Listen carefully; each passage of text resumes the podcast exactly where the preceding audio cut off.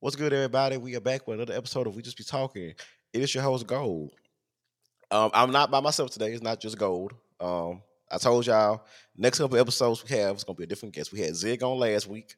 Um, and this week is um a very close friends of mine. We've been literally when people say day one, this is literally definition of a day one. Like literally, we have been friends since we was five years old. like this is like my best friend and nobody knows. um, but yeah, it's by um the homie Jock um, Jacquel, Jack, Jack, whatever you want to call him. He has many names. Um, super producer back in the day, but you know he retired. But I'm about to get him back out, back into the game in a few. Uh, hey. So yeah, I can tell people hello. What's up, man? What's going on? Yeah, so um, the way I start off with the guests and everything, I let people um give like their introduction, so you can you get like a good five minutes to just you know give a background, what you do, anything you want to say, as long as it's not anything wild and out of pocket, you can say it. You got five minutes, so the floor is yours, sir. Whenever you're done, just say that's all I got, and we'll continue. And just to talk about myself, man, I hate doing that. I know. Uh, you got five minutes. five minutes. Go ahead. I got you. Well, yeah. So the name is Jacquel Curry. Um, like you said, I go by many names. Some people call me Jock. That's like close personal friends, right? From from the day ones and whatnot. So now I have a different name. I don't know if you know it or not, but I go by Jack Fairs now. Um, just simply, you know, people, you know, my family call me Jack. Uh, fairs it means make in French and whatnot. So I'm constantly making something, rather is you know in music or something electronic. You know, just anything. It's just it's just my hobby to just make something, you know, with my hands or you know.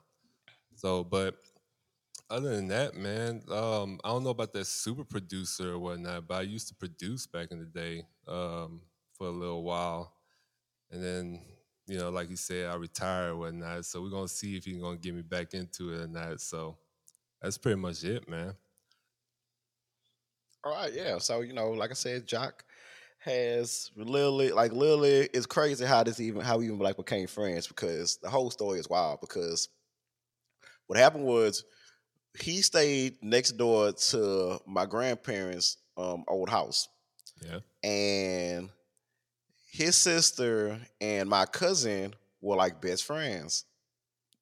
So my cousin, my cousin, of course, had a, a, brother, which is also my cousin, and it was always gonna be. It was always they always was like, yeah, our brother should be like close friends, this and that. But when we all met each other, it's like me and Jock just like clicked. Yeah. At like a young age, we just clicked and we just always kept in touch. Um, whenever I'll be over by the house or I'll be there like during the school year and everything, like if I saw him, we'll chop it up for a few. Like literally, it was just like it was. It was like you know, like you meet people and it's just like you meet them and it's like y'all just instantly homies, like y'all just connect. That's how it was me and Jack. Like we really just met and just it took off from there. Um, and like I said, we've been great friends ever since. Um, people find it hard to believe, but we have never had like a major disagreement or fight oh, ever. No. And we've known each other for we 27 now, 25, no, like what 22 years we know each other now? 22. It might be longer than that. Five is just when I remember. It might be longer than that. So yeah, like we know each other for like over 22 years, and like this is one friend I can say I've never had any. We've had disagreements about things, but never been like anything catastrophic or like we haven't talked in a long time. The only time we didn't talk for a, a period of time was middle school because they sent me out to you know to McKinley and down here in um Baton Rouge, I was one of the better middle schools and everything. Yeah. And Jock ended up going to um uh, was it Crestworth? His name at least ten times. Yeah, I was about to say, was it Crestworth when you went there? Was it Crestworth? Crestworth when I started, Schuylerville when I ended in the same building.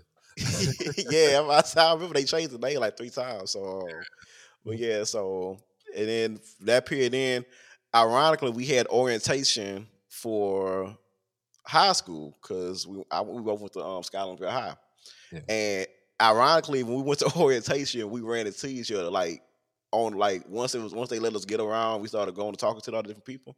We ran into each and I was like, "Oh, I was like, Jock, what's up?" And he was like, "Oh, I oh, that's true." And we we linked back up, yep. and since then we changed numbers because we was older now, so we could change numbers. Because back then we wasn't smart. We didn't think about getting like numbers, like house numbers, nothing like that. Because like we was old, we was younger, so back in the day it was a house phone. That's all you had. You didn't have a cell phone. Right. So you know, um, and then from there we just kept on kept in touch. Then we when we when we got back linked back up, we was talking. Now he was like, "What you been up to? What you do that?" And I was like, "Nothing. You know, I work with music now. This that because we always like music, but we never really like at that time we never really pursued it. And then um, when we got to high school, we both started working on music around the same time too, which is weird. Like we started working on around like late seventh grade, eighth grade-ish around that time. We really started like really working on it. Yeah. And he was like, "Oh, I'll make I'll make beats too." And I was like, "Shut the front door. That's crazy." and then we just then we started talking about that. And then we started working on music together. Um, me and Jock have made a ton of beats together, and it's wild because like Jock is literally like the and he can he you can attest to this Jock. Jock is literally like the the the yin to the yang when it comes to we, us making music. Cause oh, yeah. my weak points is his strong points and vice versa when it comes to like what we do. Cause I suck in melodies. I do. I suck in melodies. Um, but Jock was like Jock was like the, the king of coming up with a, a, quick melody. Like he'll he'll lay some melody out like quick. It'll be easy. And then when it comes to like structure and like um instrumentation that's being used and like basically like arrangement, arrangement and sampling was more so what I was like super good at. And he said it. I was huh? he was a beast at it yeah, like arrangement and sample. Like I like like like I just I was just always good at sampling like arrangement. Like I'll get like the weirdest samples. Like I'll I'll hear something on a commercial and I will find a commercial and I'll be like, this will be a great sample. And I'll just make I'll I'll finagle it, mess around with it, and boom, it was just baby like, what made you think of this? Like who thinks to do? I said, I don't know. It just came to my head and I just did it. And then like as far as like instrumentation and arrangement, like I was always good at that. So we put that together. We was just it was just amazing. Like every time we made a beat, people always ask us like, "Y'all selling it, right? Like y'all about to sell it? Like, like can I buy it?" Um, and and yeah, it was just like we had a, a ton of a ton of fun doing it. Like it was a great, it was a great time until it wasn't. Which was when it tried to, it, it started to become more like a business. And I don't know how Jock feel about like I don't know you how you feel about it, Jock, but do you feel like when it started feeling like a business when it stopped being fun. like, can I always say that's what killed it for me? Like when it started being like a business, I lost the passion. I did. Yeah, man. I like, bro. So when it when it became serious, and you know, we we you know we had a couple of artists with us at the time, and um, we noticed that we had a lot of stuff, but it just never got finished. And it's like me and you, you know, we was like, yeah, just go ahead and put it out. Just go ahead and get over it, right? And uh, you know, we when the so in other words, when the level of profession started kicking in for us, that's when it stopped being fun. It's like, oh crap, so we gotta start taking this serious. Or, you know, um, now that, you know, people want to buy our music and whatnot, it's like, oh crap, we can't we can't just put out anything or give them anything. You know, it's like we started overthinking uh, what we was producing rather than oh that sound good to us. Just go ahead and release it, and we was good. And we, you know, we really wasn't worried about it. So it's when the when we started becoming professionalists and and and just stop playing around with just melodies and different drum patterns and whatnot. That's when it stopped becoming fun for me. So I guess it's like a mixture of everything. Yeah, I, feel the same way, bro. Because I feel like like once we got, because like you said, like we like we had, and we're gonna talk about some stories too. y'all gonna be like, y'all had it like that. I was like, yeah, we was we was working for real. Like we had opportunities that we passed on because either like it was either one of us was undecided on it, and the way me and Jock operate is that is is both of us or neither of us. That's how we always operated. We always operate yeah. in that in that in that way. Um, and it's a lot of opportunities that we got brought upon us and if one of us wasn't feeling it we just scrapped it. We didn't do it. We didn't go with it. Um and a lot of times when it came to us making music and us producing and everything like that like everyone would tell us like you know y'all like y'all y'all get together and y'all just make instant. Like we had like like you said well, the artists that we did have and we even like semi managed a couple artists for a few. Like we Yeah. when we got like Real Professor, we actually managed a couple artists and everything. Um, we had acquired like we had some like a whole production group because we had um what's his name? Greg? Was it Greg? We had Oh, this guy yeah, named the Greg. Yeah, he played the guitar. We had a Yeah. guitarist. Um, I was on the keys because that was my strong suit. Um, Jock was just the the the 808 drum guard, and he just he just had it together. Like Jock could play any instrument. Like he was playing the guitar, he could play the uh, the keys. Like it was it didn't matter. He was just he was, he was Oh. just the, the, versatile. Huh? I was trying to play every instrument. I never perfected any of them. About to say master master of none. Yeah, Jack of all trades, master of none. no pun That's how. That's how. Right. that's how it was pretty much. So it was like we had all these different people we met. We met the um, we met rappers. We had a singer. Right. Um, we had um, we had two rappers that um were actually friends that I met before Jock. They were my friends from middle school. Um, two good friends of mine, and uh, another one that we wasn't. It's crazy because it's crazy because like Jesus, we wasn't. We was cool in middle school. We wasn't really like friend friends in middle school. We didn't really get friends to high school, but he was a middle school homie too. So like I had these three, and when I met Jock, I said Jock, I was like, I got these these these three th- dudes that rap. So we started like, and it was funny, y'all, because that's how this how we made our first song. I'll never forget. This is the first song we ever made. So we was so we was in we was in an English class together with one of the homies. Um and he was writing because we used to always like just joke around and write and write and this and that and make different stuff and all that. And then people found out I, I worked in music. It was like, oh, you work in music? Oh, let's do this. and that. So we started just messing around. And then we was like, man, we could really go, we could really do something with this. Like we gonna really make a song. And we was like, yeah. I was like, yeah, let's let's do it. Let's let's fuck it. Let's fuck it. Let's let's make a song. Let's let's let's let's drop a track. Fuck it. So at that time, we wasn't really making beats. Like when we got to college, we wasn't really making them. So what they would do is they'll hear a song, look up the instrumental, and then you know rap over. You know, like everybody used to do back in the day. Everybody from that time used to just look up an instrumental from a song they like, and you'll try to rap over it. That's pretty much how I used to do. That was just the a thing back in the day. classic mixtape, the Lil Wayne days. Right, you know the drought three era, all that. That's when you used to just do that, no ceilings, like things like that. That's when you used to do that kind of stuff. Right. Um, and when that happened, we got we had this one teacher named Mr. Villiers. Um, and she had a classroom that was like this, like basically was like a trailer that was like towards the back of the um, campus that we used to go into all the time. So for lunch, she'll let us be in there chilling. She'll be like, "You can be in here for lunch, just don't bother me." and this and Uh, that. She used to be like that. And I'd be like, cool, I ain't gonna bother. I'm just gonna sit in here and chill. So we one one one day we had assembled everything. Like we had like a mic. Um, I had got some Beats headphones uh-huh. for Christmas, and I brought them to school. I'll bring them to school, and cause I'll bring them to school. and I listen to music on at lunch, so I'll bring them to school, and we had a microphone. It was a karaoke mic. Mhm. Yep.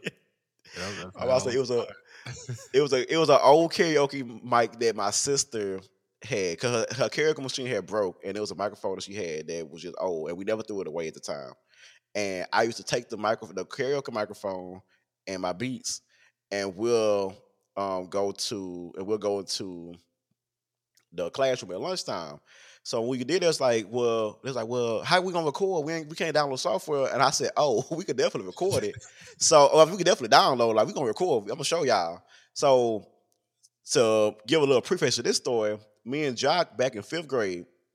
This is when me and Jock knew we loved electronics and stuff like that. Because in fifth grade, I kid y'all not, we fixed the classroom computer because we, we went to a poor elementary school. It don't even exist anymore. It's not Mm. even school anymore. And we had two computers, and it was only one that worked. The other one used to just spaz out.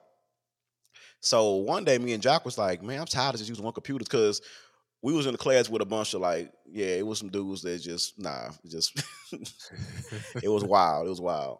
Um, and I was like, man, I'm tired of them hogging the computer, bro. Like, I just want to have a computer for us. Like, we can just do stuff on. Like, I'm tired of waiting on them to this and that. And we was like, all right, baby, we gonna fix it. So we went to the computer, and it was during recess, and we was just work. We was just messing around with the computer. Like, we took we took the cover off of it. Yep.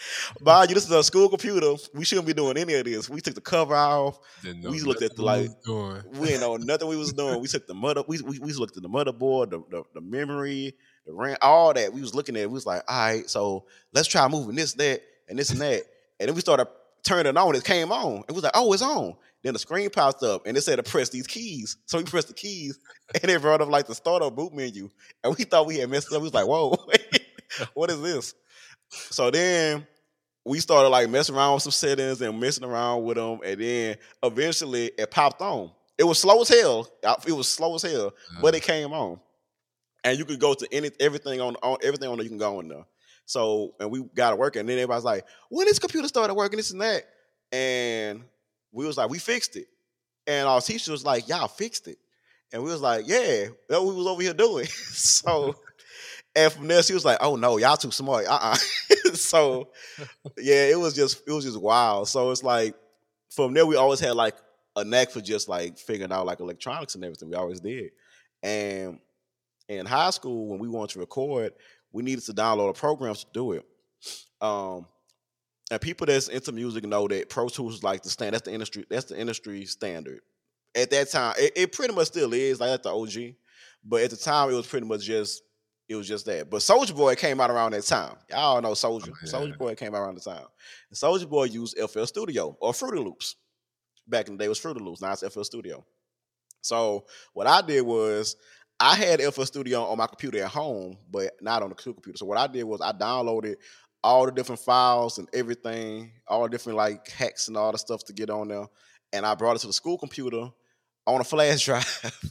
and I installed it from that flash drive, and it let me do everything. I have I, I got the permissions to do and everything, and let me do it. And we started recording. That's like, man, how you did all this? I said, don't worry about that. Just know we got it. We're gonna record. so, and at the time, Jock didn't have it for studio. So I said, "Oh, what you been using?" He, I forgot what you, I forgot what it was you was using at the time. Oh, I know uh, it wasn't FL Studio. it was uh, what is it? Acoustica, Uh, something acoustic. Um, it I- was like pre-made loops and stuff. Yeah, acoustics, I think it was, or Yeah, something like, like, that. Acoustica, something like that. It was something Yeah, crazy. it, yeah, it was some wild, it was some wild. So when that happened, me and Jock, um, I gave Jock FL Studio, and when I gave him FL Studio, that was like unlocking like the hidden potential. Because when I gave him FL Studio, I started, I was like, yeah, bro. I said you just download like this, and then you can have everything lined up. You can you can record on track, you can layer this and that, all different kind of stuff on there. And then I was like, yeah, bro. I was like, um, need some drum kits, cause I had like collected a bunch of drum kits at the Oh, yeah. time. So and samples. So I said, yeah, bro, I got the samples and the drum kits. I said, here, take these and mess around with them. You could like detune them. Um, you could play around with them, chop them up, and you'd be great. So I started showing Jock. That's why I introduced Jock to like sampling and like the arrangement. Cause Jock was always good with just thinking of a melody in his head, and he was good at and he was good at chord progressions. That was he was he was great at them. It's just the arrangement of how he had a layer was just always and drum loops. He was good. At, he was great at drum loops. Drum loops was your thing, Jock. He was he was a beast of drum loops too. And I started showing. I was like, nah, bro. I was like, move this here and then do this around there, and Uh-huh. then I was like, it's gonna it's gonna sound weird, but move this to a key three octaves below, and then adjust the tune to to this. And he was like, what? I was like, do it. and then he did it, and he was like, okay, okay, I like it. I was like, yeah. I said, you guys just play around with it. So that's when we that's when it really started us like putting stuff together and uh like working together like a team to really start figuring out like, okay, this is how we're going to set this up. And we was like, all right, so we're a team. So we started working together. So then we had the guys with the with the songs and everything in that class, and it was a lunch period. We came in there, and the first song that we made was to a Wiz Khalifa beat. Oh yeah. It was to Boarding Pass. The song Yep. was called Boarding Pass. That was the first song that we recorded. It was to Wiz Khalifa beat Boarding Pass. And when I tell y'all, when we recorded that, we fucked that all the way up because it, was off beat. The beat was too loud. Couldn't hear them. The mic was. One was And- too loud, the other was too quiet. right? We didn't know how to mess the sound. We didn't know how to mess with the different, um, the different audio files. We didn't know how to mix. We didn't realize like, oh shit, you gotta know how to mix shit and master. it. We didn't know about that part, so we didn't know about mastering and mixing. So it started out rough. It did, And the first couple of songs, we just had it like offbeat and it was just bad. We was just putting songs out. And like me and Jock at the time, we didn't think much of it. We was like, we just having fun. Like, fuck it, we gonna put the shit out. So we was just putting songs out, sounding like pure ass. not mixed, not mastered, just out. We just putting shit out. We like, yeah, man, we just gonna put it out. And eventually it got to the point to where we said, we're gonna make a mixtape. And the mm. mixtape was called the swag, the swag tape. That's Yeah, what it was yeah. called. The swag, the swag was mixtape like- volume one. It was like an acronym for something. I can't remember what I forgot what the acronym it was because it was it was SWAQ. It was Yep. SWAQ. Yeah. And we we had it was a swag, it was a swag mix, the swag tape volume one. Yep. We never had a volume two. That's the only volume that exists. And we recorded the songs. I mean, we had this one song that was a diss to this um to this girl, and that caused like a whole thing. We was in beef. it was oh, it was so it was so crazy, but it was so much fun though. Like I had so much fun like recording, and like me and Jock just had so much fun just mixing and reducing everything. It was just so fun, and um, and we dropped the tape that summer in June, and that's why everyone Twitter was really popping off. Yep. So we dropped it on Twitter and everything like that, and people was liking it. The mixtape, I kid y'all not, I'm very proud of this because that mixtape had hundred downloads. Oh, it had yeah. hundred downloads and like I think 500 listens. Uh-huh. so we was very proud. oh, we what you saying, thought we was coming up. yeah, we was like, oh, people really, people really rocking with it. Like it's it's what's up. Like we, we really doing the thing. So like, we was really like excited about it, and um, we was really excited about it. And when we like saw the numbers, was like, man, this is good. Like we need to be serious with this. So then we like we come out with another tape, but that tape never came out Mm. because we started recording for that one because that was gonna be junior year. That was the name of the tape. It was junior year because we started doing this in tenth grade, and the, the second tape was gonna be junior year. Wasn't it junior year? Yeah.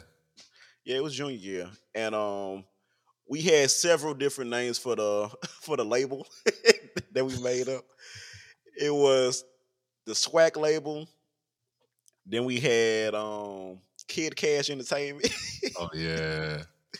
Kid Cash Entertainment. We had that.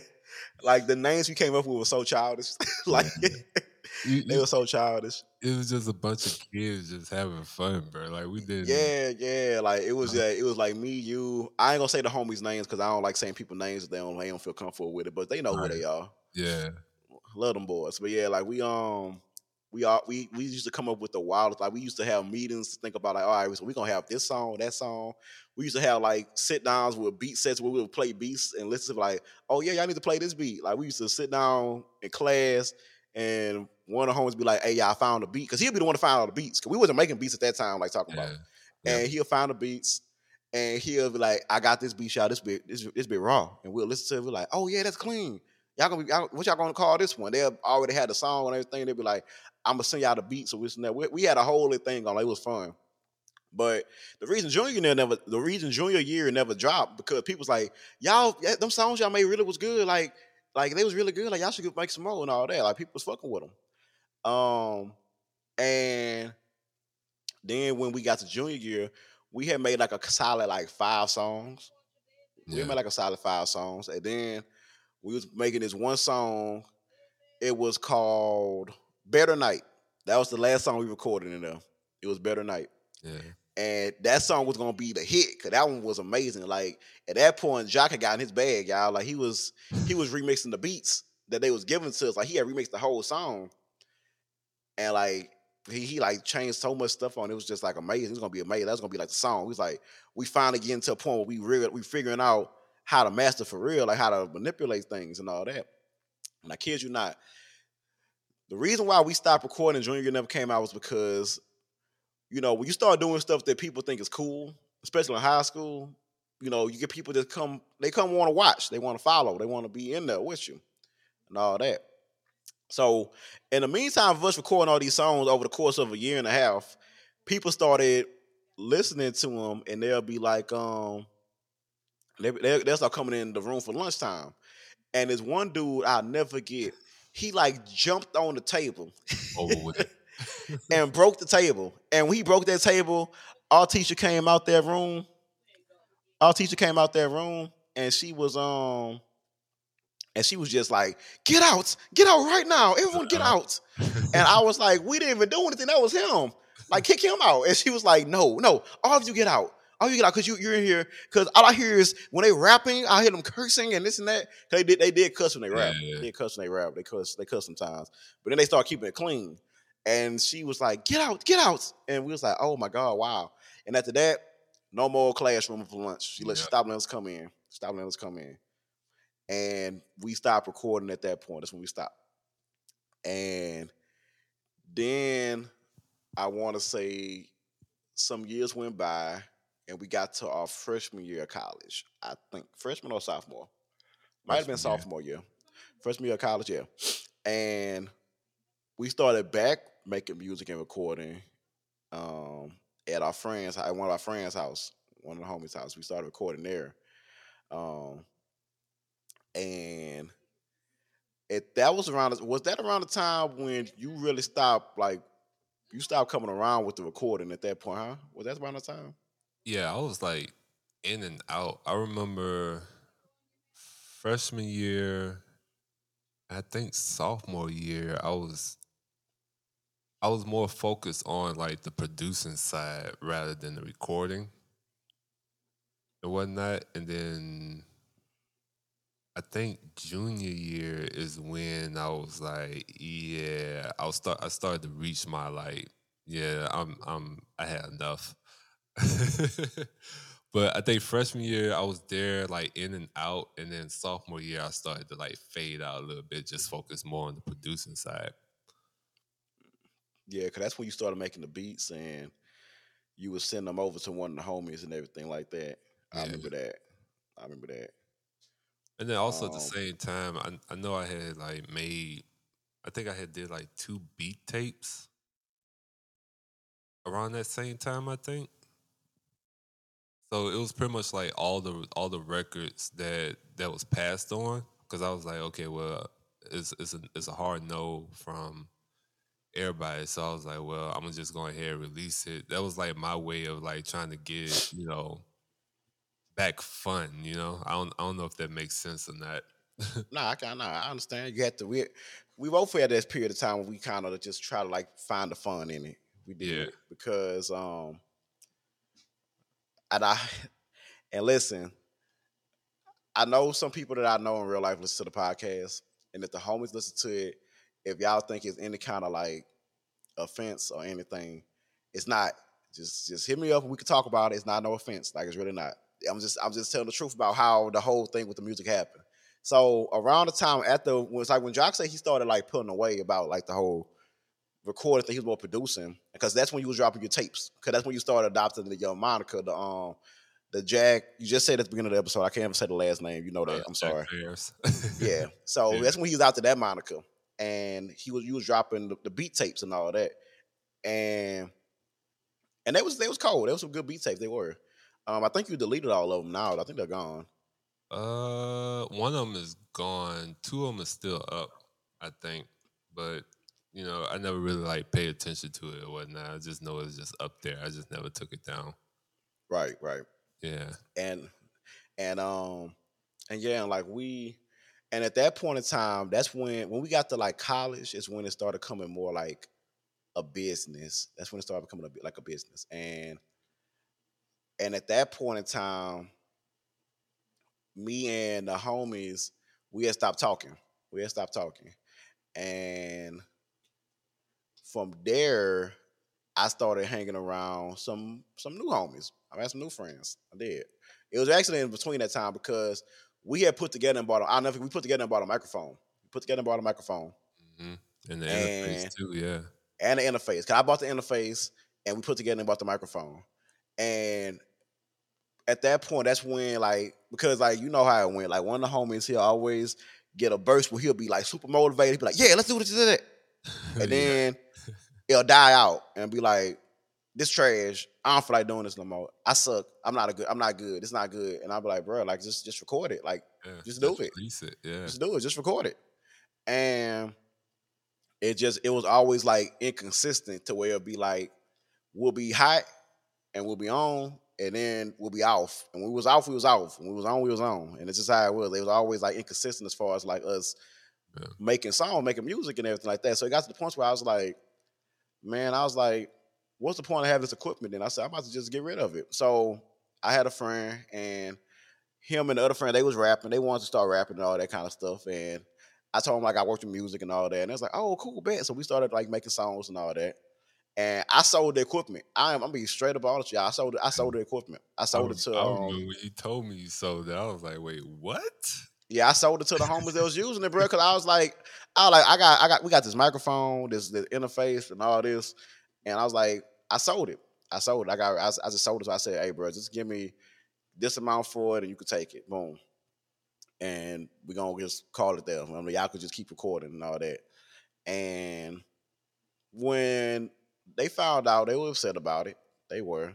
I was like, yeah, I sold that. I sold that mic. Like I did.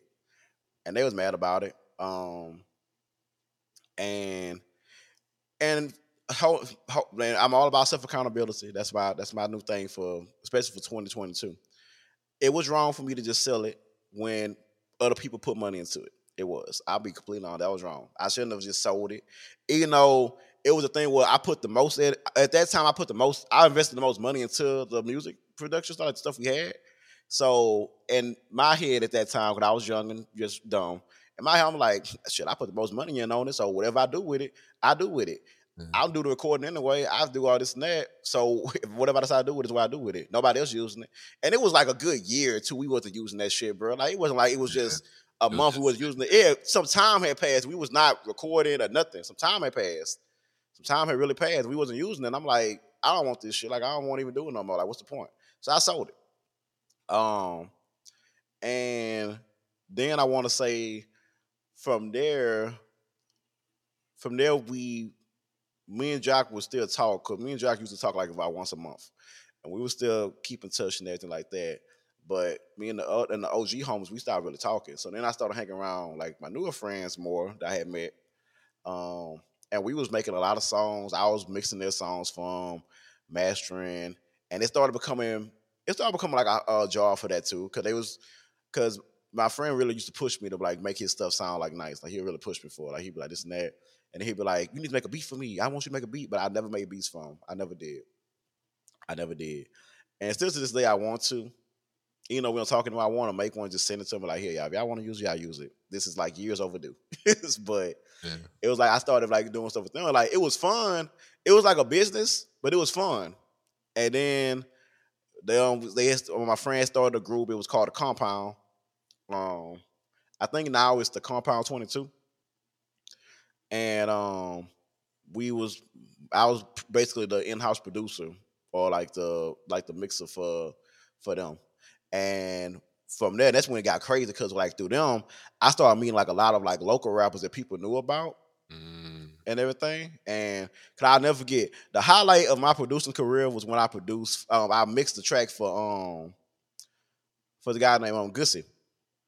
I Oh, mixed the tracks for him. Yeah, people don't like people don't know this, but I I mixed. I like he had a beat and like he came and we was it was a homecoming for like UL, and we recorded. He recorded. So he's like, yeah, man, I got this beat that they made. It was a mix they made for me like a while ago. Um, and I ain't recorded yet. I'm about to record it right now. I said, I bet hop in. Like, go ahead. So he hopped in, recorded it. And when I tell y'all, like, that was like one, that was the first time that I sat down and I like took my time and like really like make sure I made sure the levels was right. It was mixed properly. The the the the like the the levels was right. The the highs, the lows was balanced. I did everything. I was really focused and locked in. And then I sent it to him. He was like, "Oh yeah, son, this is perfect. Appreciate it." And like he tagged me in and everything like that. And then people was like, "Oh, I didn't know you did this and that." And then that kind of got a little buzz going and everything like that with me. And people was asking me like about like beats and like producing stuff like that. And at that time, that's when I started. That's when I started making beats on my own. Cause me and Jock had really not been making beats together for that at that point in time. At that point, in time, we was making beats together. And I started like, on that time period too, though. yeah, yeah, that was a busy, a very wild time of life. That was a that was a wild, wild time of life. Um, and I started like making um beats and everything. Like I still made them, and Jock still made them, but we just never worked together on anything. And then I'll drop them on like Twitter. I'll post like a sample, and people will hear him be like, "Yo, when you finish this, send this to me. Like I'll buy this right now." And I'll be like, "It ain't for sale." That's another thing. Like I never sold the beats. I, I made a ton of beats and I never sold them. I'll always keep them. and people will ask me, people and I, you know this job. People will literally ask like, "Yo, I'll buy this beat right now." Like just send it to this. I'll send you the money right now. Like you, what you want, cash? Like what you want? I'll send it to you right now. I'll get it to you, and eh, let me buy this beat, and I'll never sell them. And looking back, I wish I did because now I just have a collection of beats that are somewhere on hard drives I have in my room that will never see the light of day. Um, and I know Jock has a literally a entire hard drive of beats we made in like an entire. We that was like the what kind of said making five beats a day for three summers. Uh, we was making like five beats a day for a week. Yeah. That's when we like yeah, because we was with one of the homies. Because that's when me, Jock, and the homie like kind of linked back up. We all got back cool. Uh, well, me and Jock never fell off, but like me and the homie had got back cool, and we was at his career and we was just making all kind of beats. Like we was just sampling. Like, it was called because the tape was gonna be called Classics, yeah. and it was all it was all kind of beats we had made, and um, we was just like figuring out like what a chop is, this and that. And me, as like people say, I'm a, I'm a sample guard, as people be saying. Whatever people call me, they say you the sampling guard and this and that. But I don't think I'm that great at it. That's just what people say. Man, if, um, if it wasn't for you, bro, I would never start sampling. Like, I was, I was trying to like listen to your stuff and see how you was chopping and stuff because you chopped it up like totally different for what the way I had heard it in my mind. I was like, wait, how he moved this part of the song, you know, and looped this, but next thing you know, he took the bridge of the song and wind up being, you know, so you pretty much took like four different parts of one song from four different areas of that same song and turned into like a classic, bro. I was I was trying to like figure out how to you know, do what you was doing. Me, I was just like finding one part and just looping it. I was like, okay, I like this part. Just let's keep this one going. You know what I'm saying? Just put some nice drums over it, a little melody here and there, and just let the sample do the work. But you, you took that thing to a whole nother level. I was like, bro, how? Like, what are you doing? it's like like my methods for doing all that is like so unorthodox, and it's like I can't. It's not, I just do it it's not structured at all. It's like this dude would just like start cutting the sample and whatnot. I remember it like it was yesterday, bro. Like you was like you was just slicing that one sample. You was moving around. You would time stretch it. You would pitch correct it. And then next thing you know, you got hit. Whereas me, it'll take me like almost a week just try to get, you know, duplicate what he did in like a couple of hours. I was like, uh uh-uh, uh he got it. He's most definitely the God. hey, bro, I just I don't know. I just hear things. I get inspired, bro. Like that it inspires me. like, like I don't hear something. Like literally, cause like remember that last the last time me, me and you linked up when you was in your funk, and we went to um, one of the homies' house, mm-hmm. And I had that sample, that song. Oh, yeah. I literally heard that song on a YouTube advertisement, and I said, "Oh, this fire!" Yeah. I said, "I gotta find this." And I went and looked it up. I said, "Oh, bet," and I just started like chopping it up and like then like we at that time me and Jack hadn't worked on music in years, y'all. Like it had been years. Like and bro, almost and it like was five, huh? yeah, bro, it had been a while. And like the homie, he was like, um, he was like, he was like, yeah, he was like, he was like, he's like, all right, so y'all can use the TV as y'all monitor. Mm-hmm. I'm just let y'all do y'all thing. I said, bro, I don't know if we got like that no more. We could just like come up with magic in a couple minutes. He said, y'all say every time y'all gonna be straight. Y'all gonna drop. I know y'all gonna make something. Hey, that's so, one thing I gotta give him, bro. He always motivate us to keep going no matter what. It could be one of our worst beats and whatnot. He would be like, "Yeah, just just do this, this, and then third. We'll be straight." You know what I'm saying? I, I had to give that to him. Like he was he was motivating us. I don't know what. For sure, for sure. Yeah. He'd be like, "Nah, man." He like, "Nah, bro. Y'all can figure it out. Y'all got it. Y'all can figure it out." No. Yeah. I've seen y'all do it. I've seen y'all like I was like, bro, like it was years ago. Like I ain't got like that no more. Like I can't just do that no more. And he was like, nah, man, just start you start messing around with it, you're gonna figure it out. It's gonna come right back to you. yeah. And every time, every time, to his credit, we'll sit down and we'll start looking through the options and different things we could do, like pitching and pitches and um, keys and scales we want to use and all that. We just start figuring it all out. We start making it and boom, We got some. We got something going. Um, and and yeah, it was just it was just always it's like at that when we did that that day, it was like old times. Cause I didn't feel like it was a business. I didn't feel like it was pressure. I felt like we was just having fun. We was just chilling and working out something. And that was like the last time I said I had fun like making the music and everything like that. Because when I was doing it with the other group of friends, it started feeling like a jar because I don't know, it's like they wanted to go further than I wanted to go with it at that time in life. Because at that point in time in life, I had kind of I kind of set my sights on different things I wanted to do for myself, and music wasn't one of them anymore. Um, and that's crazy to say because like me and Jock have had some crazy opportunities where we could have done something with the music. Um, cause like this is a fun story, and we out here. This one's gonna be crazy. I'm gonna be like, no, this ain't, ain't happened, but this is a true story. Jock hit me up because this is when I like this is like our sophomore year of college. Mm-hmm. Um, Jock hit me up and he was like, "Hey, bro, I met this dude. He a manager, and he you know he got some connects. You know this DJ, that, and the third. So, um, I want to say, which one you want to tell, y'all? You want to tell the Rick Ross story, or you want to tell the other story about dude trying to finesse us? uh. It really doesn't matter. You can do the one where the dude try to finesse us, though. That that's a funny one right there. All right, all right. So yeah, we was so we was so we was making so this is when me and Jock had linked back up, and we were using our school campus. We used this empty room in our campus, and um, and we would, excuse me, we would um go down like the weekend, like a Sunday. We'll just play some keys, mess around a little bit, try some ideas, and yada yada, do all that kind of stuff. Just just have fun. So they had this dude that had these two artists that he managed, and he was about to quit his job to come back a full time manager, and all that. And I was like, okay. I was like, okay, cool.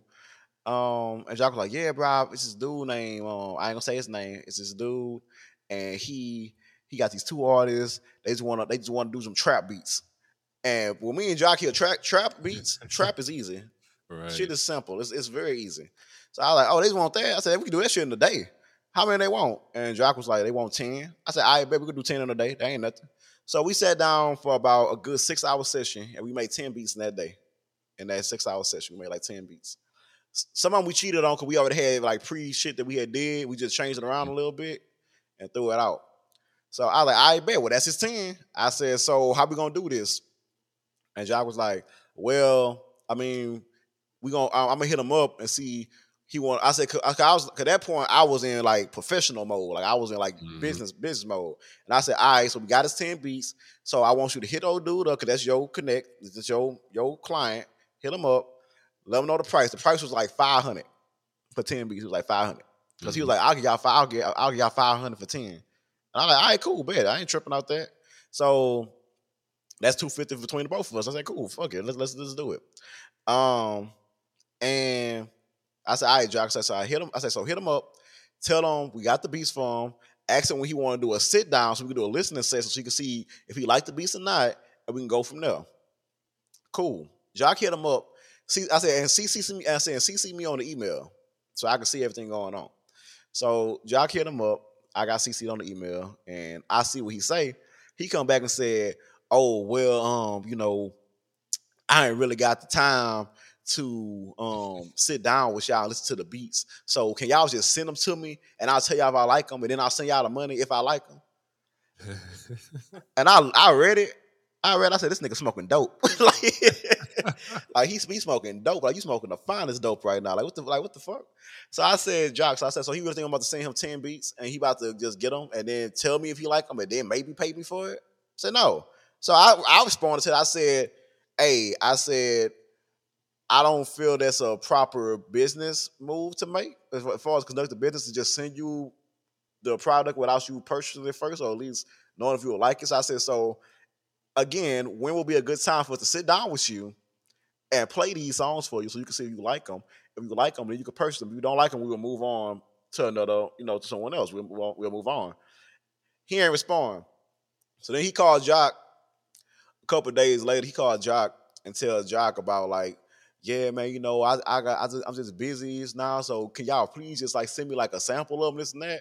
And I'm like, no, like you go, you if you want to get these beats, you need to sit down with us. We're gonna play them for you. You hear them and say, oh, I like that one. I like this one. I don't like that one, and we know what to do. That's that's what we're gonna do. He didn't want to do that. Nope. So I said, fuck him. I, me personally, that's how I was. I, was, I said, fuck him. I said, no, I'm not doing that shit. I said, fuck him. And Jock being Jock was still being nice, was like, nah, man, he, he cool people. I know him. Like, we can just send him this now. I was like, Jock, no, we not sending him shit. Like, fuck him. We not sending him a damn thing. I don't care how cool he is, how long you know him. I'm not sending him shit. Like, no. So, long story short, we made 10 beats in six hours. Never, never got rid of them. They still exist. I still have them on Me a too. hard drive somewhere. We still got them. never sold them because the dude was trying to finesse so bad, and it was crazy because he knew like he had connections now because he was gonna he was gonna get us up with um one of um Boosie DJs that he knew all kind of shit going on, and I was like, all right, cool. But he was trying to finesse. I'm like, nah, you trying to jack? I'm good. Like we straight. Go ahead with that. I ain't. Uh-uh, I'm good. good with that. Um. Then we had another opportunity where um Jock actually had this opportunity pop up, and we never pursued it on the way. We chicken out. So I don't know how the fuck Jock did this, y'all, but somehow Jock ended up getting like the contact for A and R rep for um for Maybach Music, you know, which is Rick Ross Yeah. his label, and it was legit. Like it was, it was, it was legit. It was legit, and I was like, "How the fuck did you get there?" He was like, "Hey, bro, I just mess. I, hey, I just, I just meet people, bro. Like, I just meet people." And I was like, "Okay, whatever, whatever." So I was like, "So what we doing? Like, we gonna, we gonna do this and that." So we started preparing a tape to send to the A&R for Maybach Music. We started preparing the tape, and we had like, a, we had like a good like ten beats we had made, and we was like, "Yeah, bro, we gonna keep, we gonna make like a sixteen beat tape and just send them to him. Be like, hey, pick one." and we're gonna see how much he pay, how he's gonna pay us to get. Like, we was we was kids, we didn't know, no, but it was like we're gonna get sent to him. Gonna see how much he pay. And for some reason, we chickened out, and I don't know why. We chickened out. We um we had everything ready. We had everything mixed, master, ready to go. And when it got time to actually hit him up and send it, we just stopped. We just stopped. We was like, nah, nah, nah, nah. And to this day, I always wonder like what would have happened if we would have sent them beats, Jock. Like Right. I always wonder like what would have happened if we would have sent them beats. Like I, I still remember the beats that we had on that tape too. Them beats was cold. yeah, bro. Like I still to this day think like, damn, bro. Like the dude heard some shit Jock played for him. He he liked it. He said, "Well, send me a send me a um a, a, give me a, send me a tape, send me a collection." And we was working on them, and then we just never talked to that dude again. Never Mm. talked to him again. Forgot his name, but we never talked to him again. And we had all them beats made, and they was like the best beats we made in our life at that time. Yeah. and we just checking out. And I still think like, what would have we would have sent it to them, and like Ross would have used one of our beats, like we'll be set. All we need is one. Yeah, we ain't even need like all, all we needed was one. We'll be set. Like we'll be straight. I'm like we would have been so straight right now.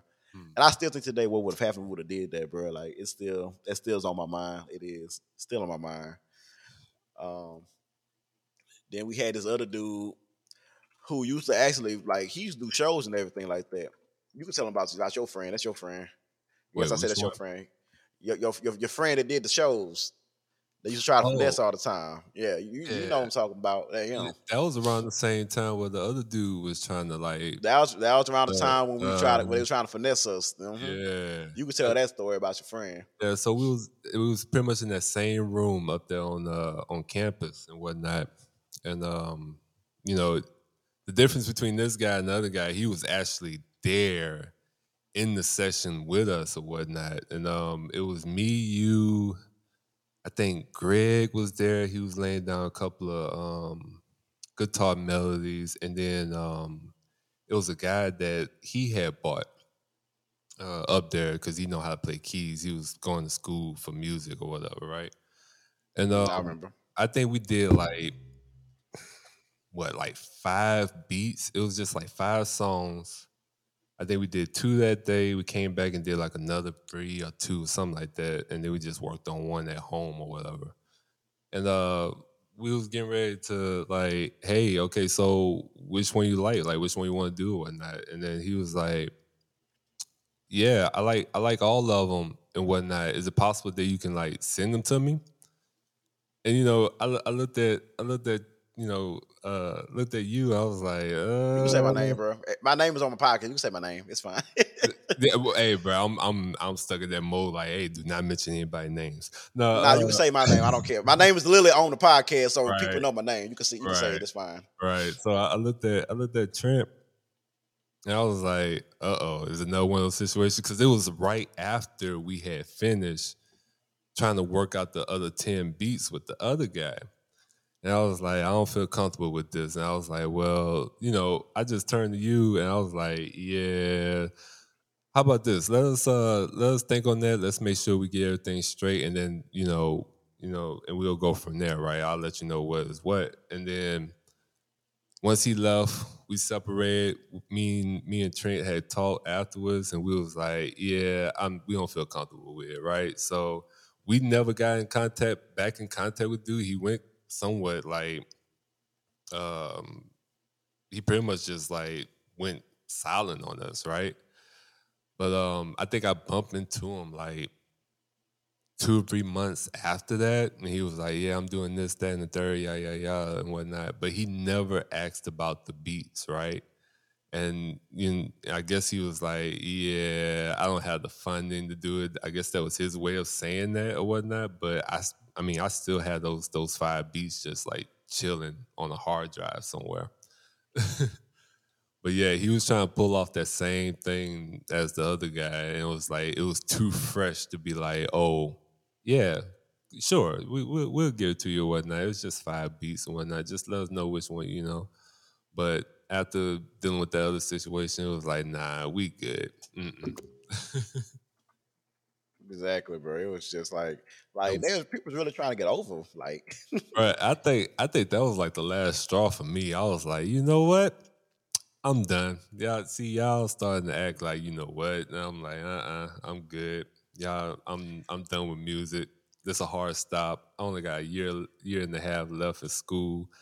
Let me just focus on that. Let me get out so I can go ahead, you know, and you know make some real money or whatnot. You know what I'm saying? But it it, it became frustrating at that point because it was like, okay, so we put in all this hard work and whatnot for you know to try to get something out of it, and we never got anything out of it. So it was like, yeah, um, I'm done. the return on investment was very, very low. Continue though. Continue. Oh no, no, no. I, I was about to ask you, like, was that the the same way you had felt? Because I was done. to be honest, after after that situation occurred, because that's when we was collecting artists like the Infinity Stones. Like we had hit up the old, we had well not the old part, we had the partners that we started off with. Yeah. We had them three. One of them was kind of with somebody else, so he wasn't really officially there. He was just like a, a, a feature. So we didn't have him.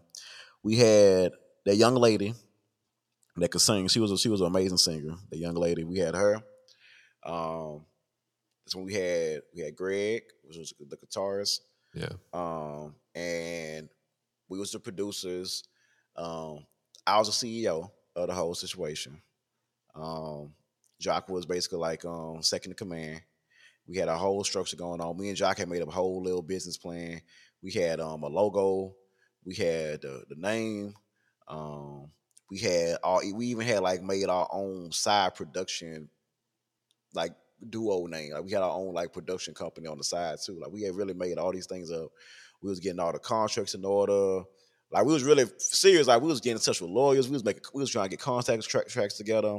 We was really being serious. Like we was like we was like yeah, let's take this serious. Let's do this for real. Let's do this for real. And I want to say after that situation occurred, after that it killed it for me too. After that I was just like I'm I'm done. Like I'm good. I'm good. Like I don't want because we made we had this one beat what we was calling um we called it victory lap. That was the last oh, beat. Wow. Yeah. That means Jock sat down and we really like worked on together. Cause Jock had the guitar and I had the keys. Um and we had started working like working on that beat called Victory Lap. And well, that was the last thing we worked on. We had yeah. worked on we we worked on a beat after that, but we was just bullshitting with it. Like it was just bullshit. It wasn't nothing serious. But that was like the last time we really sat down and really tried to work on that. And that was one of I want to say that was like 20 2018? 2018? Yeah, around. Because you had just graduated, so yeah, it was like 2018. yeah. Yeah, because you had just graduated. That was like 2018 when that happened. Yeah, and yeah, bro, we just after that it just it killed it, and and I just couldn't I couldn't do it no more. Like at that point, my my passion for it died. Like I I, I wasn't inspired no more. Cause I always say I always say I do things that things that I pursue in life. This is how I, this is my motto for life. How this is how, this is how I look at things in life. Things that I pursue in life. I don't pursue anything in life I'm not passionate about. Whether that's that's a job, um, a hobby, um, or anything like that. And yes, passion is temporary. You could say that passion is temporary. It is, but it's like if I'm not, if I'm not, if I'm not invested. I don't have the- drive or motivation for it. I'm not gonna do it. Or if I don't see anything productive coming from, I'm not gonna do it. And it got to the point to where with music, I don't know how you felt, Jock, but it got to the point with me. It was just like we keep wasting time starting things up. Like we'll start, hmm everybody be invested. We'll Yeah. start and everybody be invested. I'm just saying for fact. I'm just saying this like truthfully, like honestly, how I used to be. This is why I stopped wanting to do it so much because we'll start it up, be like, hey, y'all, let's, let's get back together, and make some music, and everybody be on board, everybody be cool, and then they still make one song, or they'll get one, they write one song. They wouldn't make it, they'll write one song. hmm Then we'll be like, all right, so when we gonna record it, this and that. And then it never happens. It always everybody disappears. Nothing happens. Um, everybody just BS it. And it got to the point where I just got tired of. it. I was like, I'm what's the point? Like I'm wasting time. Like, what's the point of me investing time in working on music and this and that when when it comes down to the time to get it done, like the, the um when it comes to the magic hour, the golden hour, nobody nobody around. Nobody want to do it. Everybody always got something something else or nobody wants to do it. And it's just like it was like, what was the point? So I stopped. It killed my passion for it because like I haven't played, I haven't played the piano or the keyboard or anything. I haven't played that in years, bro. Like it's been like Dude. what years? It's twenty twenty two. Yeah. It's been like four years since I played. I touched that. Like I touched since I touched that. Bro, what's It's been about crazy, man? Like, it even got to the point where I even stopped listening to music. Right. Same, same. So it was like, man, what was the last album I heard like all the way through? Was that crap? I can't even remember the last album. I think it was like a it was some random album like DJ Khaled or Jay Z or something where I like listened to it all the way through. And after that, it was like, yeah, whatever. And then, you know, now, you know, after this past couple, you know, especially with the pandemic and whatnot, there's not much you can do or whatnot. So you kind of have to like turn towards something. So I wound up going back to music. And I wound up like listening to all these artists, and I was like, wait, when this person come out, what is he talking about? And then it's like, wait, is everything the same now? It's like this one artist sound like this artist. Like who exactly am I listening to? Right? It was that bad where I couldn't even tell you who was out right now. Like, I Same, same. it was like, okay, so who's these new five female rappers that just popped up? I thought it was just Nicki Minaj. Like, wait, who's all these people? You know what I'm saying?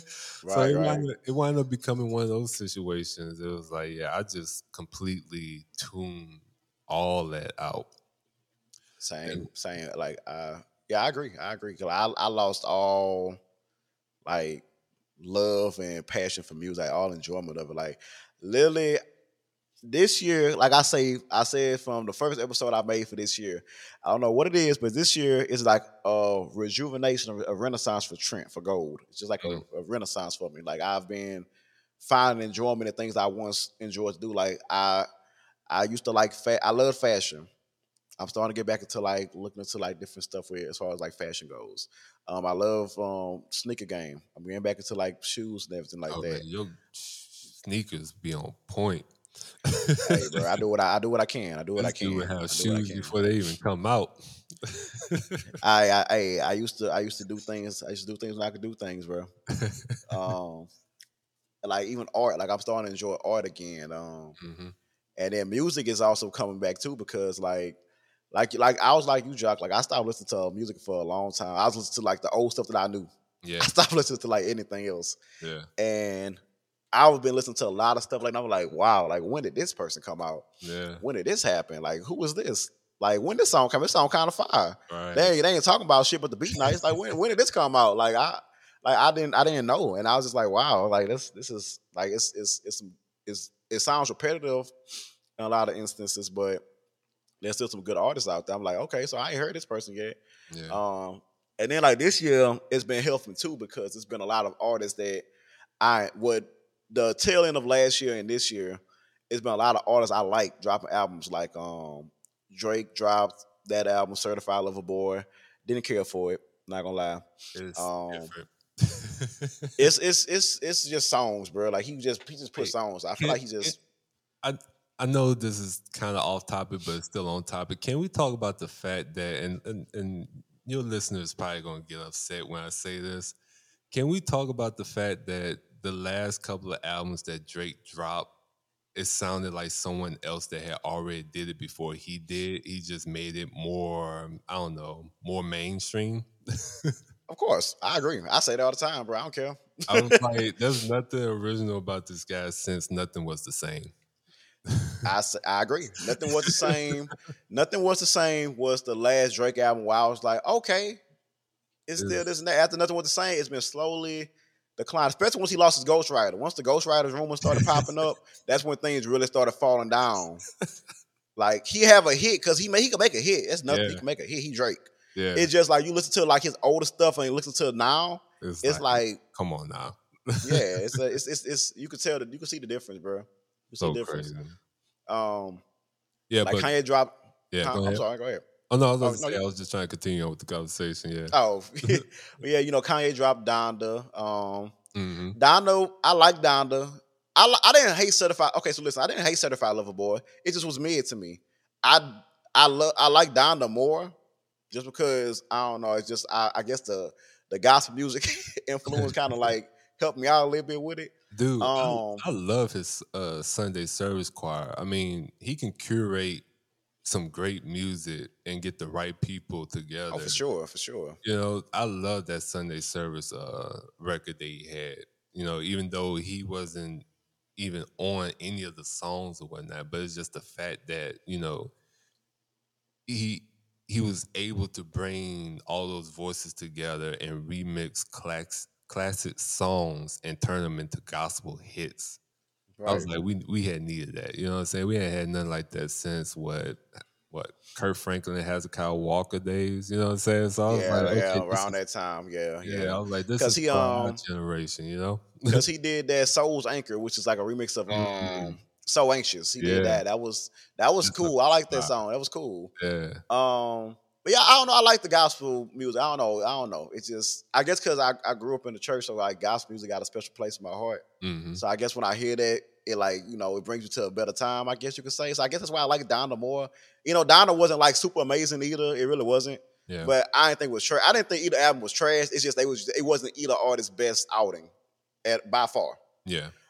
Um, and I want what else came out? Um, J. Cole. Kendrick Lamar dropped. That Cole off season dropped. Cole. Kendrick uh, dropped. No, go ahead. Oh, go ahead. No, go ahead. Go ahead. No, I was about to say Cole.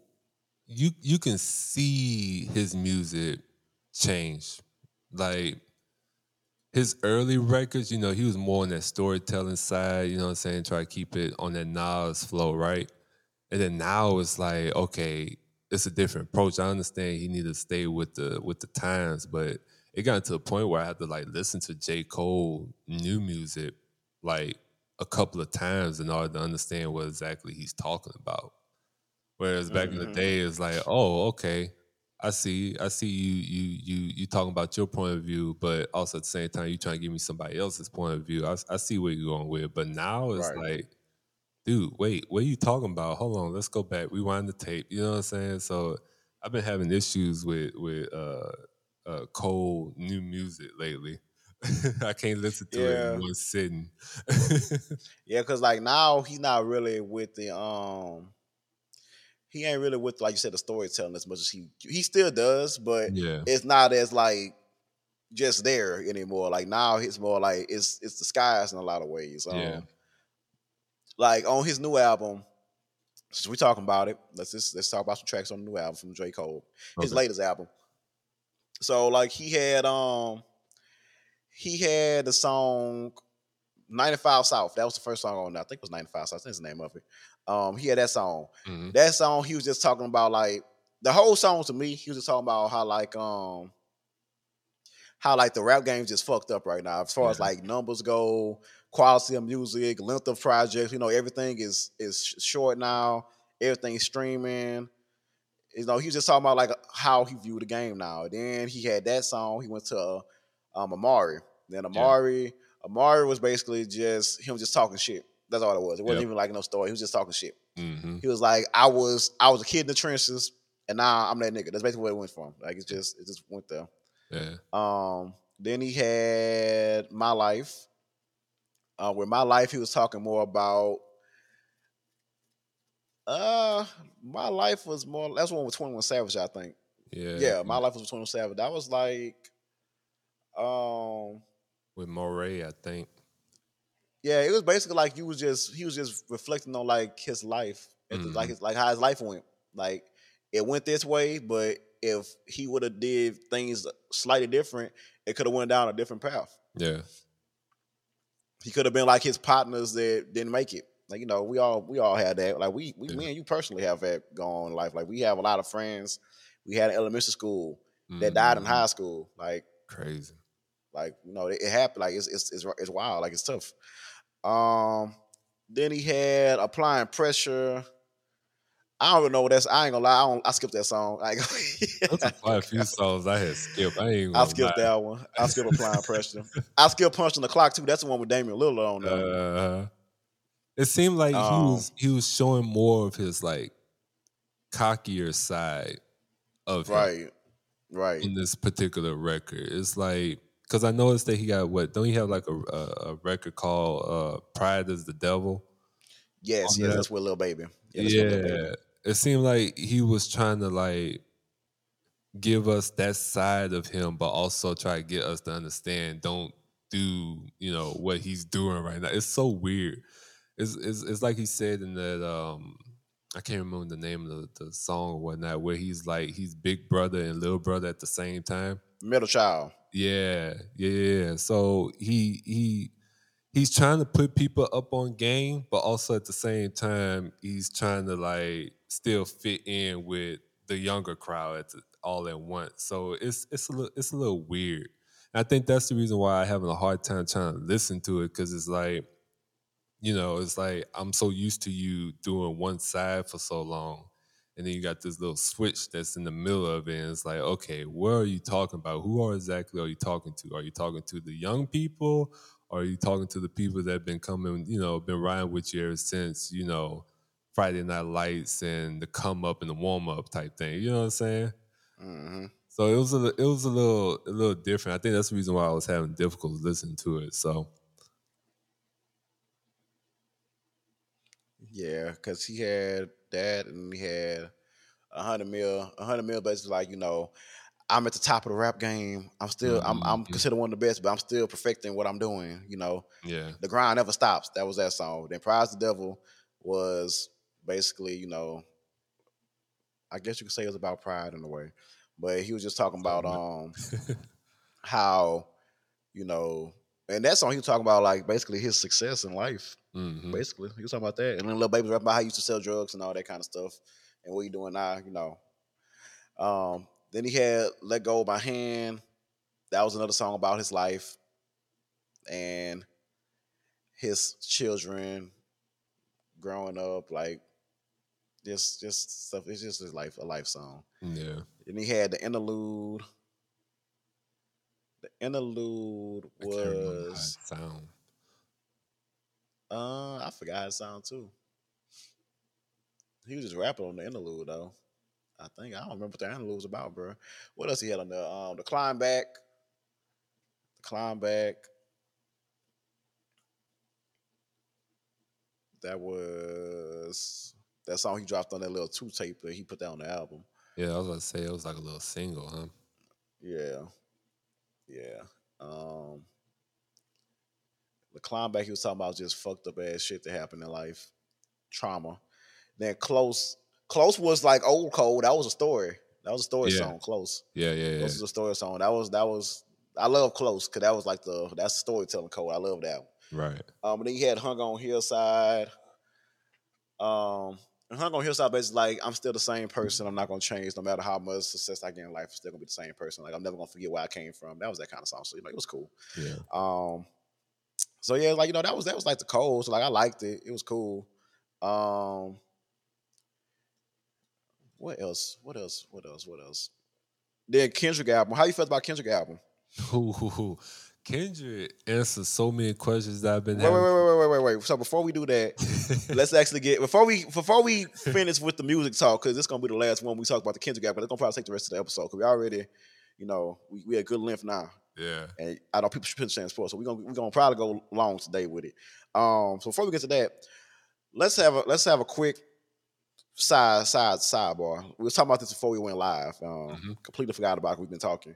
Um, so as you know, so for y'all, I don't think we said this beginning, but Jock, he didn't mention to he never talks about himself, but he didn't mention it. But Jock is also an electrical engineer. He's an electrical engineer.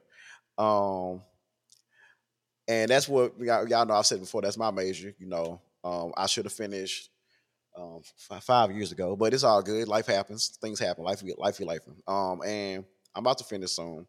And the closer I get to the end, the more I realize, like, you know, is this really what I want to do for the rest of my life? Like, the money is great, all that cool, but it's like, is this what I want to do with my life? Um, and Jock has an electrical engineering degree, but um, you don't mind me speaking on it at this time, Jock. Oh, you before good? we, um, You oh good? yeah, he had to, but you know, he he doesn't practice it. Doesn't have a job in electrical engineering. So, um, do you feel in any way like you wasted time in any way? Like you feel like you wasted time, or like you regret going for that degree, or like what's your, what's your thoughts on like investing time in the degree, but not really, you know, applying the degree, or do you feel like you still apply, it's not in conventional ways? Um, I had mixed feelings about it. Like as soon as I graduated and whatnot, and you know, I wasn't getting any job opportunities um, right afterwards. Um, early on, I you know, I had felt like, oh, it was just a big giant waste of time. Like why, you know, why I spent four years pursuing this degree and then receive, you know, didn't get anything out of it, whatnot. But you know, as time goes on whatnot, you know, you go through these different, you know, um, jobs or whatnot. Um, like right now at my current job, um, I pretty much problem solve every single day, and that's you know, and it came to me recently that you know, problem solving is just a big part of engineering. And some things that I learned while pursuing that engin- electrical engineering degree, I'm still applying it today. So I wouldn't say it's a big, you know, waste of time or whatnot. I'm still using my degree in a way and whatnot. It's just that it's just not in what the particular, you know, um, concentration I went in. It's just not in electrical. It, I'm still doing engineering. It's just not, you know, dealing with wires and whatnot. So Yeah, I, I think the same way, bro. Like, like I don't want to have invested all this time and then don't, you know, practice it in any way, shape, or form. But it's just like, you know, once you, like I said all the time, like once you, and it's crazy because like I generally love engineering. I do. I like the, I like the problem solving, I like the thinking. I like all that. I like the the theories, like all these different things that I'm just, I, you just got to know. You can't see it. That's the thing with electrical engineering. You can't see Mhm. anything. Like electrical engineering, the way, so the way you tell the engineers apart, that all our professors, that all professors say all the time, if you can't see it, it's electrical. If you can Mhm. see it, if it moves, it's mechanical. If you can see it, it's civil, and if you can smell it, it's chemical. That's like the the, Yep. the big four. That's how you. That's pretty much how you tell it. And like, well, let's go. We can't really see a lot of things we're doing. Like, we just know it's happening. Right. we just well, we can't see it, and it's just like that. The the thinking it takes to figure all that stuff out is just like it's fun to me, and especially with me, like coding is like a very strong suit of me. Like I'm I'm very good at coding. I am. Um, and that's more so like computer engineering, computer science, but coding is like the strongest suit I've had. Cause even like me and Jock had a class together our freshman year, a freshman year where we had to learn um nobody uses this shit anymore. C plus plus, nobody really uses that shit anymore. Um and we had to code a program, and like they was sitting at the computer trying to figure it out for like, cause I was late for class. I ain't gonna lie, I was late for class. Like I was, I was late that day. I came in like 20 minutes late. Hmm I walked in. I looked. They said, "Man, we can't figure this shit out. We got like a day to figure this out. This and that." Looked I looked at it. I looked at it, typed some things, took some lines out, boom, boom, pressed it. It did it. They was like, "How the fuck did you do?" I was like, "Hey." I was like, I can't explain it to you. I just did it, and that's when I got the nickname the Prodigy. Cause everybody was like, "You just, you just different, bro. Like it's not normal. Like you, nobody, like no, like you just different." And it's like I, I enjoy doing those those kind of things, but it's just like the careers you take. You know, you make a lot of money, but to me, a lot of this stuff is boring. And I don't know how Jock feel, but a lot of stuff is boring that we learn. I'm not gonna lie, like Dude, power systems, huh?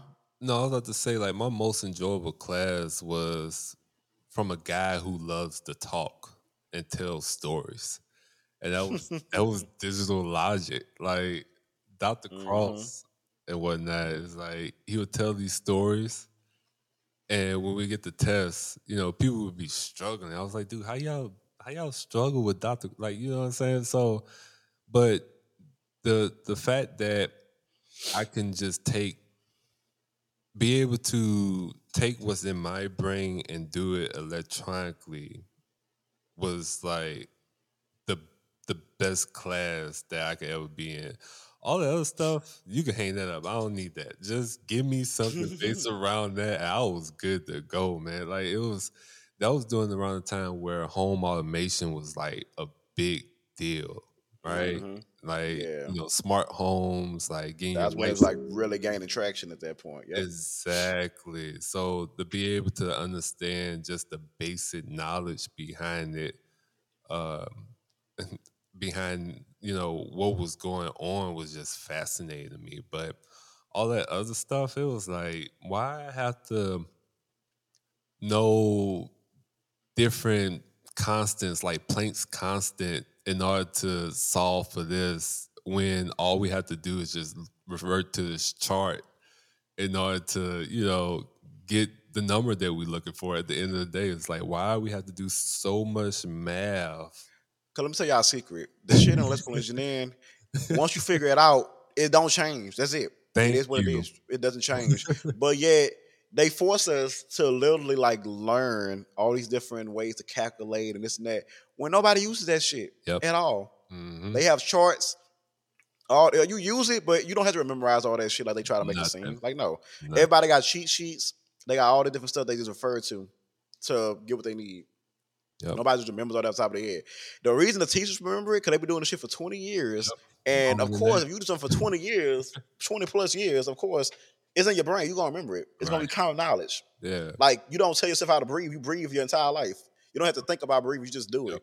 That's what it becomes. It becomes instant. They just do it. It's passive Yeah. but they don't be getting that. Um, but yeah, I, and the same me. My my most enjoyable classes I've had were was digital logic, hmm uh, microprocessors, and signals and signals and systems.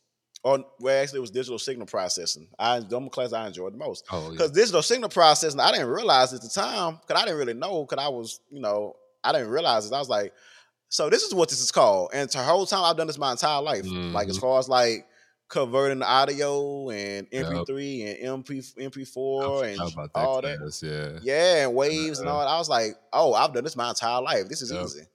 Yep. And I think that's the reason why I was able to pass quite a few of those classes, like communications and uh, digital signal uh, processing, because it's like, oh, I'm doing this like right now, somewhat. You know, you know, at the at the church with the analog board and trying to, you know, mix it down to a digital single, so you know people can at home can listen to it. I was like, oh, okay, I got it. And then you know, just from us having that background, it's crazy how we did that that whole 360 thing or whatnot. But Mhm. it's crazy how we have background music and whatnot, take courses in it, and then turn to find out that we was engineers our entire life. To the point Right. where like once we had found, you know, out that, oh, we've been doing this our entire time, it was like, okay, so, you know, I don't know if you had this same if you you ask yourself the same question, now it was like, so did I really had to go to school for four years to do I something that, that now. you know what I'm saying? To do what I've been Mhm. doing, you know, this entire life. I was like, I've been doing electrical engineering my whole time. Like, it, it was that would really piss me off. That like, oh, I really wasted four years. Bruh, not for real. Cause like recently, like as far as recently, like I want to say like two semesters ago, I was in a class and I was just doing shit. And it was like, how do you just know this? We, he didn't even explain this like that. How do you just know that?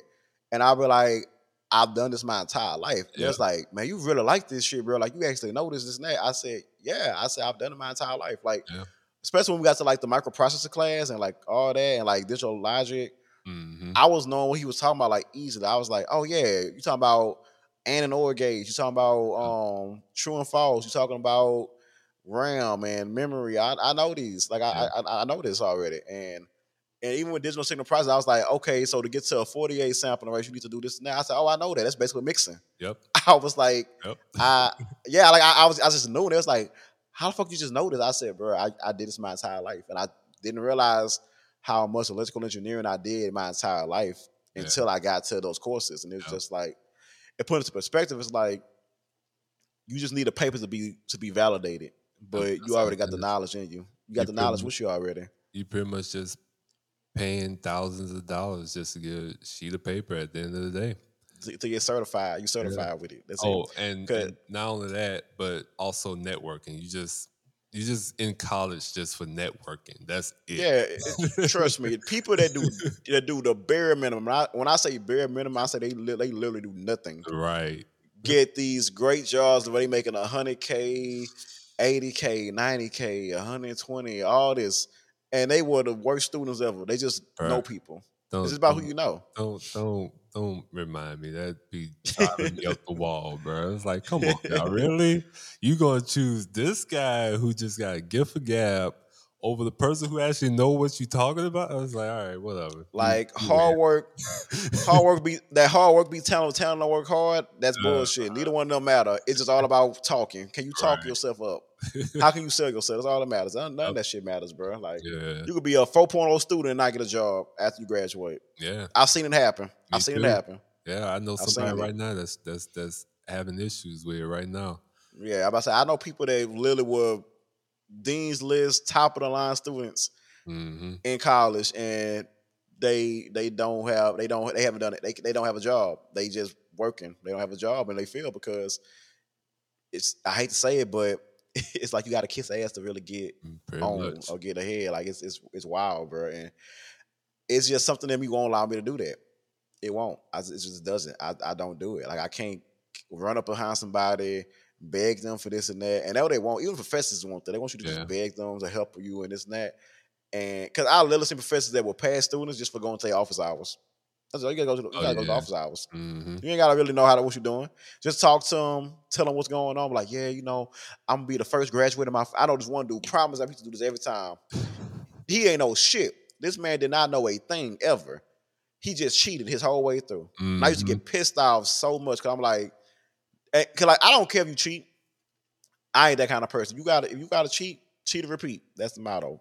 You know, it's, it's all good. I ain't tripping about it. Yeah. But you cheating and then you coming back and like trying to talk down on everybody else that's not passing because they're not cheating like you. right. You talking down like you know everything. I'm like, no, dog, like no, no, that's not how that go. You are literally cheating. I know you are. So don't talk down on other people or try to diminish other people. Like, yeah, man, you just got to stay this and that when you don't know what you're doing yourself. You don't know what you're doing. You're just cheating. right. Literally got to rent it out. Like it's that, that used to piss, now that used to piss me off. That pissed me off with a, to extremely pisses me off. when People do that. I'm like, dog, just shut up. Just stop talking. Right. And then what I'm about to tell you about yourself. what make it worse is like say if somebody is like two or three great, like two two degree um grades ahead of you right like they like about to get ready to graduate right and you still in there like a sophomore or junior or whatever and you literally help them get out of there like homework all that stuff then you know they cheat on the uh, on the final or whatever, and then next thing you know, by the time you become a senior, they will come back as the recruiter for the company mm-hmm. and try to like give you info on something that they don't really know what you know they talk about. So it's like you you in class and you have to listen to someone that you help get out. you know right. what I'm saying? And then expect me to like take everything that you're saying as like, you know, oh, valuable piece of information when in all actuality right, right, right. it's really not. So that would drive me up the wall as well. It's like, mm, nah, I'm good. yeah, like you literally coming here, you telling me what I told you. Like right. I, I, talk, I, I, helped you out, and you coming to tell me what I need to do. It's like wow, it's a slap in the face, a slap yeah. in the face. But but we say all that to say that you know, like, don't feel like if you and this for anybody that's that's got a degree that they feel like they wasted time, they didn't need it, this and that. Don't ever feel like you wasted your time because any any not any knowledge you gain in life is beneficial to you. That's how I look at it. No matter yes. what it is, in, in any in any capacity, facet, shape, form, anything. Any knowledge you gain, whether it is as far as like changing a tire or you know how to install a ceiling fan or you can switch out a starter or alternator on a car, anything like that, any skills you have, any knowledge you have, or even if it's like you went to school for business degree or you went to school for like um something that nature like you like I'm gonna get a business, I'm gonna start a business and this and that. Even if you do stuff like that, it's not for nothing because you understand like for, take it for granted and in today's time you can go on YouTube and learn a lot about how to mm-hmm. like businesses and all that kind of stuff, how to do that. But you know, if you have went to school for it, don't let nobody knock you for that. I see people knock saying like, "You going to school for business? Just start your own oh, business. Oh, yeah. You can go to school for that." Yeah. Some people say that all the time, but no, like some people, like if you want to get that degree, get that degree. Right. Get it. It don't matter how you could have learned the information. If your goal is to get you a degree and this and that, if it's for personal reasons or just for your own self gain, or if it's for you just you know you're doing it for yourself and others, do it. Don't let anybody stop you from doing all that. Yeah. Um. But yeah, I just wanted to ask that real quick, Jock, because I know you know we we talked about that before. How like you know we got into electrical engineering and realize I'm more of a computer engineer than an electrical engineer, but I'm gonna still take it because it is what it is. Yeah. And then yeah. yeah. yeah, so you know, you know how that go. Um, so yeah, I just wanted to slide it into the episode so we can transition back to the final topic we're gonna talk about today, which is um Kendrick Lamar's album. That guy. Kendrick Lamar's album. Um, so you can you can start off your thoughts on it, Jacquel. You can start off. So go ahead. Uh, so during the entire time, you know, they've been out what for four years? It's four or five years. I think the last album. He was out for four. His album was four years ago. Yeah. No, no, no. It was five. It was five. It was 2017 when he dropped down. Oh yeah, I'm thinking um, that Black Panther soundtrack. Yeah, nah, his last album by himself Self, was yeah 2017. Gotcha. Yeah, so he pretty much so as crazy as this may sound, you know, you and, and you know this, and you know I was in in, in like at my low point uh, of my life or whatnot. So all the questions that I was having about certain things that was going on, it seems like he was having those same exact questions also. And he took the time to like answer those questions, all his um, mental health um, problems that he was having, his addiction, uh, some of the stuff that he'd been seeing and whatnot. He took the time to like lay it all out on this, was it, two part album, right? Yeah, Mr. Morale and the Big Steppers. The first part is of the Big Steppers, and the second part is Mr. Morale. Right. So he, like, it's crazy because you you thought that a lot of people was thinking that okay, so where where is Kendrick? You know, we got this um this this these police uh shooting uh um you know uh random black people. We have these school shootings. We got all these problems or whatnot um, that we see every day on the news. And what people fail to realize is that, you know, Kendrick already addressed those issues. He he started addressing those issues with To Pimp a Butterfly all the way up to, you know, um, even with with his last album with, you know, the soundtrack for Black Panther, like he he addressed all of those issues. It's like why would he want to talk about that again? So he he looks at the things that people are afraid to talk about, right? So mental health, um, his addiction, his issues that he had with his dad, um, how he feel when people is like relying on him to like come to their rescue, trying to remind people that you know he's not the one. So yeah, that song. That's my favorite on the album. I know that's not a fan favorite, but I, I love that song. Bro, it's a lot of songs on here where people is like, okay, what is this? This is not what I expecting, but it's like it had to be there, even though it's so far out of place and it's not what we used to. Just like J. Cole is like, it's a totally different approach that we was not expecting, but it was needed, right? Right. So, I mean, he he come out right off the gate with, you know, um, I'm gonna skip number one. I'm gonna go straight to number two with the N95. Mm-hmm even though it was one of those records is like oh it's it's just here to like oh get some type of recognition radio play or whatever but if you really listen to it it's like hey look take off all this like persona fake facade all that stuff the mask everything you know that you know make that the people make you I, I don't know how to word it the people create it, right? And really take a look at yourself and let people know who you really are and just be appreciative of who you are and don't let anyone else try to change you, right? So that set the tone, you know, for that first half of that album, right? So that's how he was able to like open up and be vulnerable with, you know, uh, what's the next uh, song after that? Worldwide Steppers when he was talking about his addiction um, uh, father time where he was like, you know, explaining all his issues that he had with his dad. Uh, we cried together uh, when he was like, you know, explaining, you know, fuck you, bitch. Now, fuck you, bitch. Right. Fuck, fuck you, you nigga. Fuck you. Right. Like yeah. it was, you could tell that he was trying to let us know that hey, he's not perfect. He also have issues, right?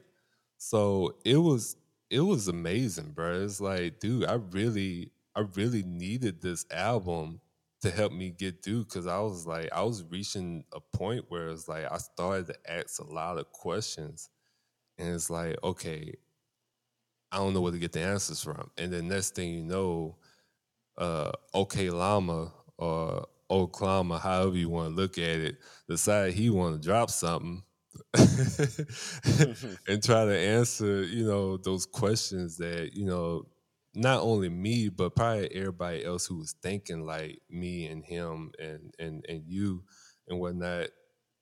Questions like, hey, I see this. I I I I, I noticed this. I, I see these people having issues over here. Okay, so why nobody's talking about it? And then, you know, can't you decide to answer those for us? So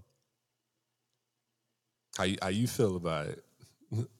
um, so with me with the Kendrick album, I I like it. I love the album. Great album. It's mm-hmm. um it's up there. Probably album of the year, to be honest, so far. Um, oh yeah. Until and, decide he want to come along and just be like, "Hey, I ain't gonna let him have the summer by himself. Let me just." Man, nobody like that album. Like, so I, I, I like that Drake album. I like that more than CLB, but I, but it's not album of the year by any stretch of the imagination. Yeah.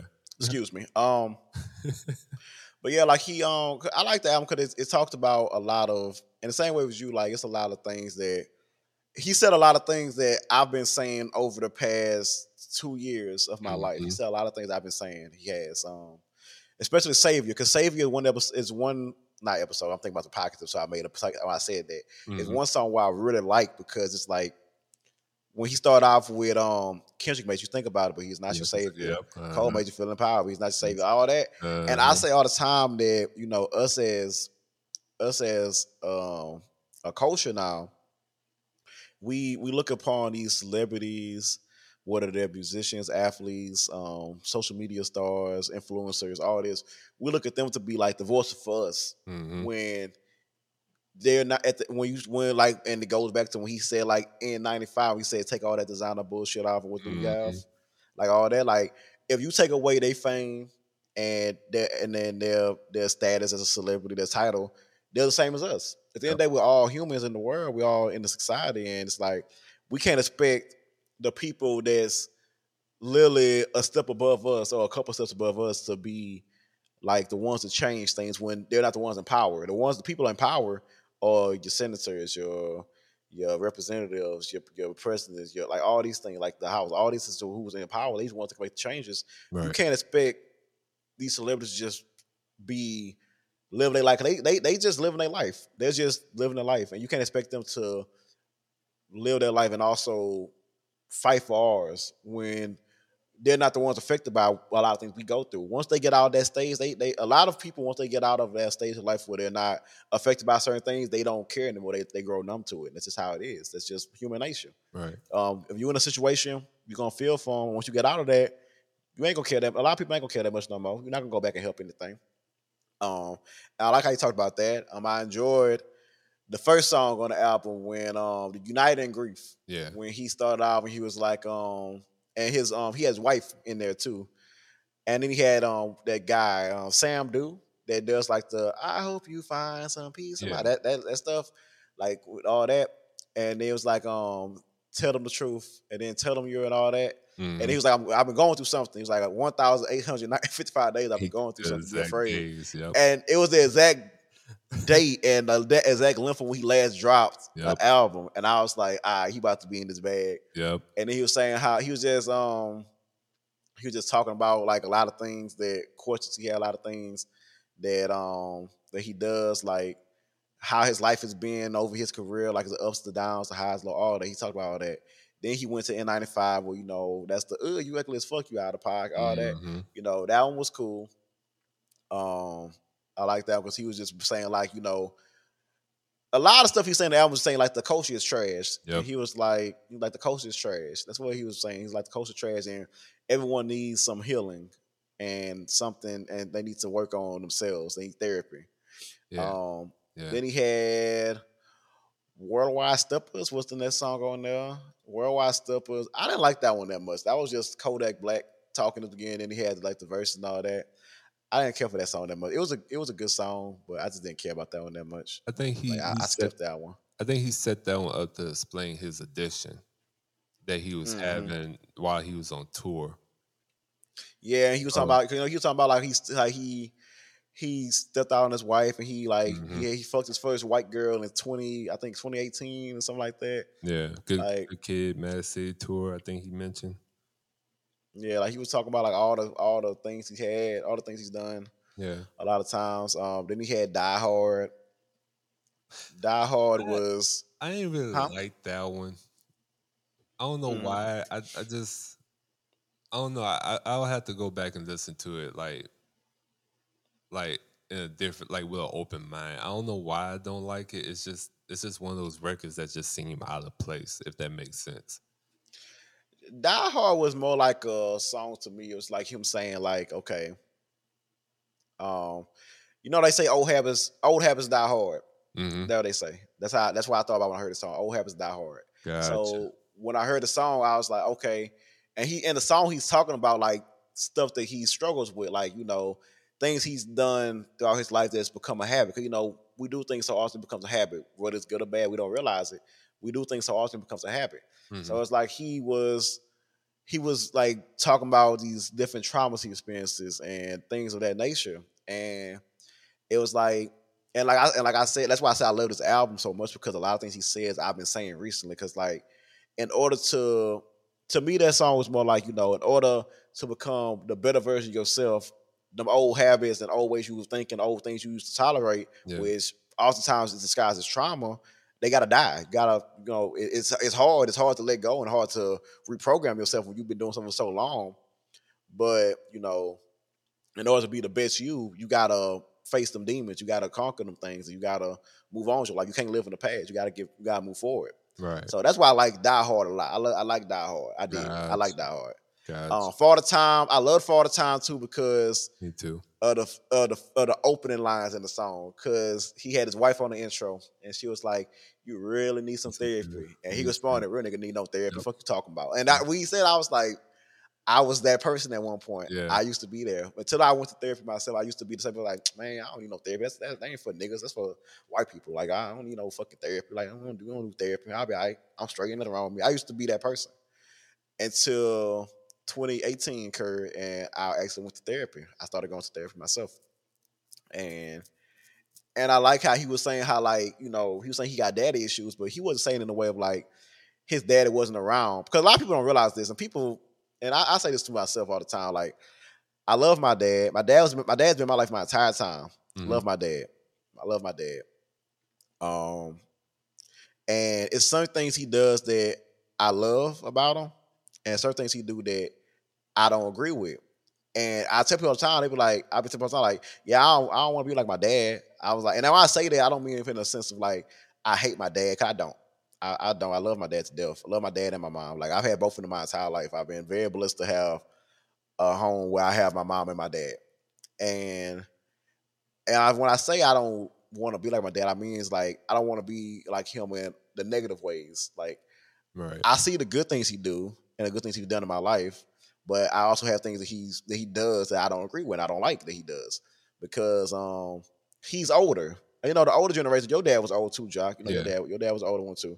The older generation, they own that whole, you know, what's now considered toxic mas- masculinity, like role where it's like, you know, you're a man. Like you Mhm. don't you don't show emotions. You're not you're not supposed to be sad. You just tough it out. This and that. right. And I feel like that's not healthy. You need to be able to process your emotions and you know do things. And then like you know, growing up with older older like men in your life in general, like whether they're role models or just like your family, your grand grandfather, anything, they push you because they like, well, I did it when I was your age, so you can do it too. Right. Yep. And it's like, you know, you just get to the point where it's like, I appreciate you, like, you know, you you you pushing me to do things, but it's just like times change. Like I shouldn't have to do that. though. like nobody has to do that anymore. Times have changed. Right. And I like that song a lot because he addressed it like that daddy issues is not always like a bad thing. It's just like a it's just a thing of like, you know, you could have as a man, you could have a father or a figure in your life or lack thereof, and that could like, you know, put in your mind like, you know, I'm a man. I, I control things. I'm I'm dominant. This and that. When you when in reality, in like in general, you just can't be that way. Like you have to. You can still be a man. You can still lead. You can still be, you know, the foundation. You can, you can still do all this, but you don't have to go about it in a way that's like, you know, misogynistic in a way. You don't have to go about it that way. You could, you, you can talk. You can compromise. You can work out. And that's one thing I love about my parents my parents, it was never uh, one did everything and the other one didn't. They, it's a team. They've always been a team, and that's why I, that's one thing I say. That's why I say like I don't want to be like my I don't want to be like my dad. I don't mean like I don't I, I don't want to be like him at all. It's just that I want to be the good parts of him, and I want to correct the bad parts of him. So that way, when I have kids or if I have a son growing up, I don't want to display the same thing. Like my dad always worked. And Kim said in the song, I felt that I was Yeah. like, damn, I was like, I was like, that's wild. Like my dad always worked too. Yeah. He was like, yeah, he was like, he was like, well, well, grandma passed this day, and you back at work, and his mom was like, he's got to do, we got to do, yeah. and Some- I don't want to be like that when I get. Yeah, yeah, you you you know I'm soft. You feel I'm Yeah. comfortable. I don't want to be like that when I'm old. I don't. I don't want to go through that like you know phase of like where I'm just pushing through because like I'm a man. I don't want to ever address my issues or what I have going on because I feel like that's weak. Gotcha. Like I feel like I want to be better than that. So that's why I, when I say I don't want to be my dad, I want to be the good parts of him, and I want to be better than the parts I don't like or don't agree with. If that makes sense. That's what I mean by that. yeah. Um. Yeah. With me. So go ahead. Go ahead. Yeah, with me, so when you know, I was thinking that same way um before my my dad passed, right? So be the good parts, but you know, correct the others, right? So after he had passed, um, as time went on and whatnot, it allowed me to like look at it a little differently, right? So um what I'm trying to say. So I want to be the good parts of him, but I need to learn from the the parts that I didn't like, right? So Right. how did he get like, you know, why was he doing the things that he was doing? You know, um, what was going through his mind and whatnot. So it kind of forced me to be like, okay, yeah, there's a side that he did not want us to see or hear, you know, you know. So it it kind of forced me to try to go back and try to figure out, okay, what led up to this? Why why this happened and all that, right? So and then, you know, take those things, learn from it, and then, you know, when I do get to have kids and I have a son or whatnot, I'll be able to um be able to, you know, give that that that um that open space where you know my children can come to me and then we'll be able to be vulnerable together right? Right so, right. I agree. Yeah so that way you know okay yeah. My dad went through this. Now i got a better understanding why he was going through this. It explains to me why i'm going through it somewhat. And then now i can let you know my child be like okay i'm going through it and whatnot how how can I go by it, and then I can give them like multiple point of views on how to solve a situation that you know my my kid could possibly go uh, go through, right? So that's how. I had uh, looked at it, whatnot. Hence the reason why he had started the whole record off, um, you know, talking about therapy. Right, so, right, right. Because yeah, yeah. Well, I, I agree. That's that's that's that's pretty much like how I looked at it with the thing. Cause I was just looking, I was just like, yeah, I was like, what he's saying, like I understand where he's coming from. Cause like, you know, you like like you said, like it grow you wanna be like you wanna take the good that you see growing up mm-hmm. and in the bad you experience, you wanna at least have an understanding of why it's like this so you could like make it better for your kids, or at least give them a reason why is how things are how they are, or why people might do these things. You want to give right. the perspective, because life is all about perspective. That's yeah. Life is all about perspective. So yeah. it's like with that song out here, I was like, yeah, I was like, that's how I want. Like you said, like when you were saying, like you want to make like a safe space for your kids so they can like discuss things or be like vulnerable. Mm-hmm. I that's that's the same thing I want. Like when I have kids, I want them to be able to, you know understand like I don't think you weak or I don't think you less of a boy or you this and that if you if you cry or if right. you sad. Now don't go crying out in public all the time and all that. Don't be doing all that. Don't let people everybody see you. Right. Let everybody see the see the weakness. You can't do that now because right. people are playing your top. You right. got a box. But you know, like if you got something you, on your head you want to talk about, or even if even if the thing of well, if I do something that you that, the, that my child doesn't agree with, I want my child to be able to come to me and tell me like, hey, hey, pops, I I you know I know you said this, but the way you said it or how you said it or this and that, I want them to be able to come to me and tell me like, you know, well, way you said this, I didn't like, or it hurt my feelings, or you know, things of that nature. Right. And I'm not gonna snap. I, I, I pray I don't snap on and be like, well, I'm well, I say what I said. Just, I ain't gonna do. It. I'm like, well, the reason why I said, well, if I said it in a way that you know came off as I was being like angry or rude, I wasn't. I'm just telling you, you know, like you know, have that healthy dialogue and that discourse with them to let them know, like, hey, right. if I do something that you feel is like out of pocket, then let me know if it's for your best interest, you just don't like it, and you guys just suck it up and shut the fuck up. I'm sorry. but if, if, it's something you feel like I just, you know, if I said in a way that you, that was rude or disrespectful, I want them to be able to tell me like, you know, it bothered them, and they not just like fuck my dad or fuck my mom. Like I want them to be like that, cause that's not how I was. If I had any issue with my mom or my dad said anything, or they like hurt my feelings in a way, this and that, I go tell them. I tell them. I was like, hey, I was like, I, I like, I get what you were saying, but just the way you said it, just like this and that. And then, you know, we'll talk about it. And it's, you know, it's done. It's done. I want to be able to have that with my kids. And that's why I, say, like, that song, I really like that song because a lot of people have father issues in a way they don't really realize. Everybody was associate that with, like, my dad wasn't around and all that kind of stuff. But mm-hmm. it could be like what you see growing up, you don't want to adapt those qualities or you don't understand. And the older you get, you start understanding it more, and then you want to make sure that when you get to that point, you could be better or do better. Right. So yeah, I really like Father Time. Father Time is a good song. Um, then he had the Rich Spirit, into the Rich interlude. He had Rich Spirit. Rich Spirit is also a favorite because that's the I can't focus you no more. I'm fasting. Ugh, that song. That's oh, that. Yeah. That's that one. I like that one. Um, that one he was just basically.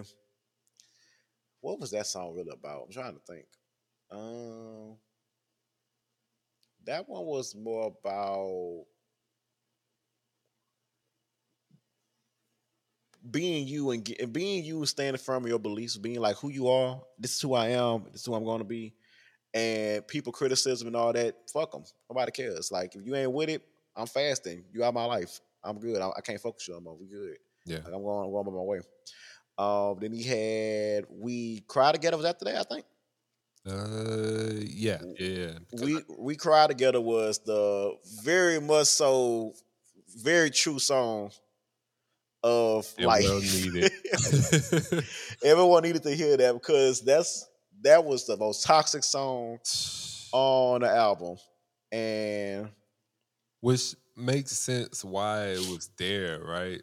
So I don't know if people realize or not, but the whole first um, half of this album um, was narrated by his wife, Whitney.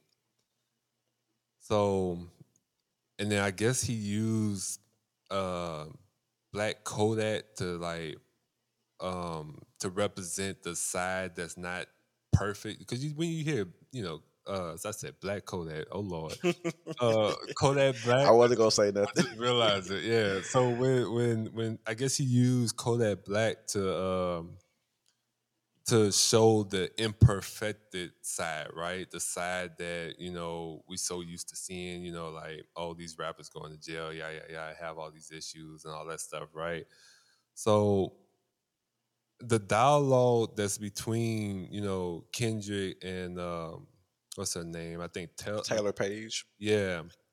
It's supposed to like represent all the the the relationship issues, but also at the same time it address other issues like like smaller issues that you don't really think about until you know you actually think about it, right? So like, oh, uh how how can you still listen to a R. Kelly song, but you know that what he did was wrong, but also at the same time, why y'all like you know why women don't like lifting each other up, like when he was talking about why um what he had said, R&B singers don't make songs together. right? Exactly. He's like, you're the reason R&B singers don't make songs together. Exactly, exactly. So when there was that tell that last part of that song, um, the last verse where it was like asking all these questions about um why this, why that, I think that was the the key moment of that record,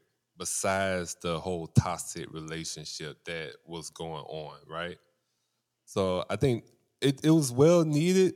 It was out of place because a lot of people was like, yeah, Like, okay. whoa, this is a lot. yeah, it was like this is this hit hard, right? But it was it was needed because it, it addresses all the the questions that you know people was having during that time period. Because you know, you know, like we see it, we you know we we hear about it on social media and whatnot, but you know, it's like when when people gonna actually like start asking the real questions behind it, you know. So that's why I took Right. took away from that song. right. Because people people hear that song and think like, oh, he's just talking about relationships arguing, but no. he's also talking about like he's using basically like the toxic relationship that it's so many layers to this song, bro. That's why Yeah. I, I like the song too, because so many layers to it. Because like in one breath, he's having a the song is a conversation, Mhm. basically like a toxic argument that Yeah.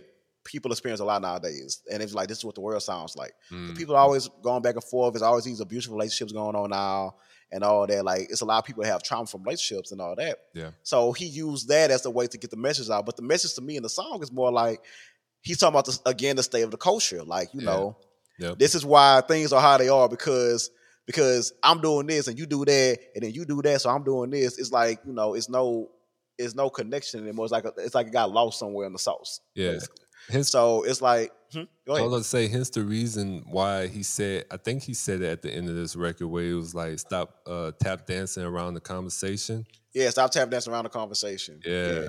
yeah. so- That's what uh, Whitney said at the end. Yeah. Yep. Yep. Yeah.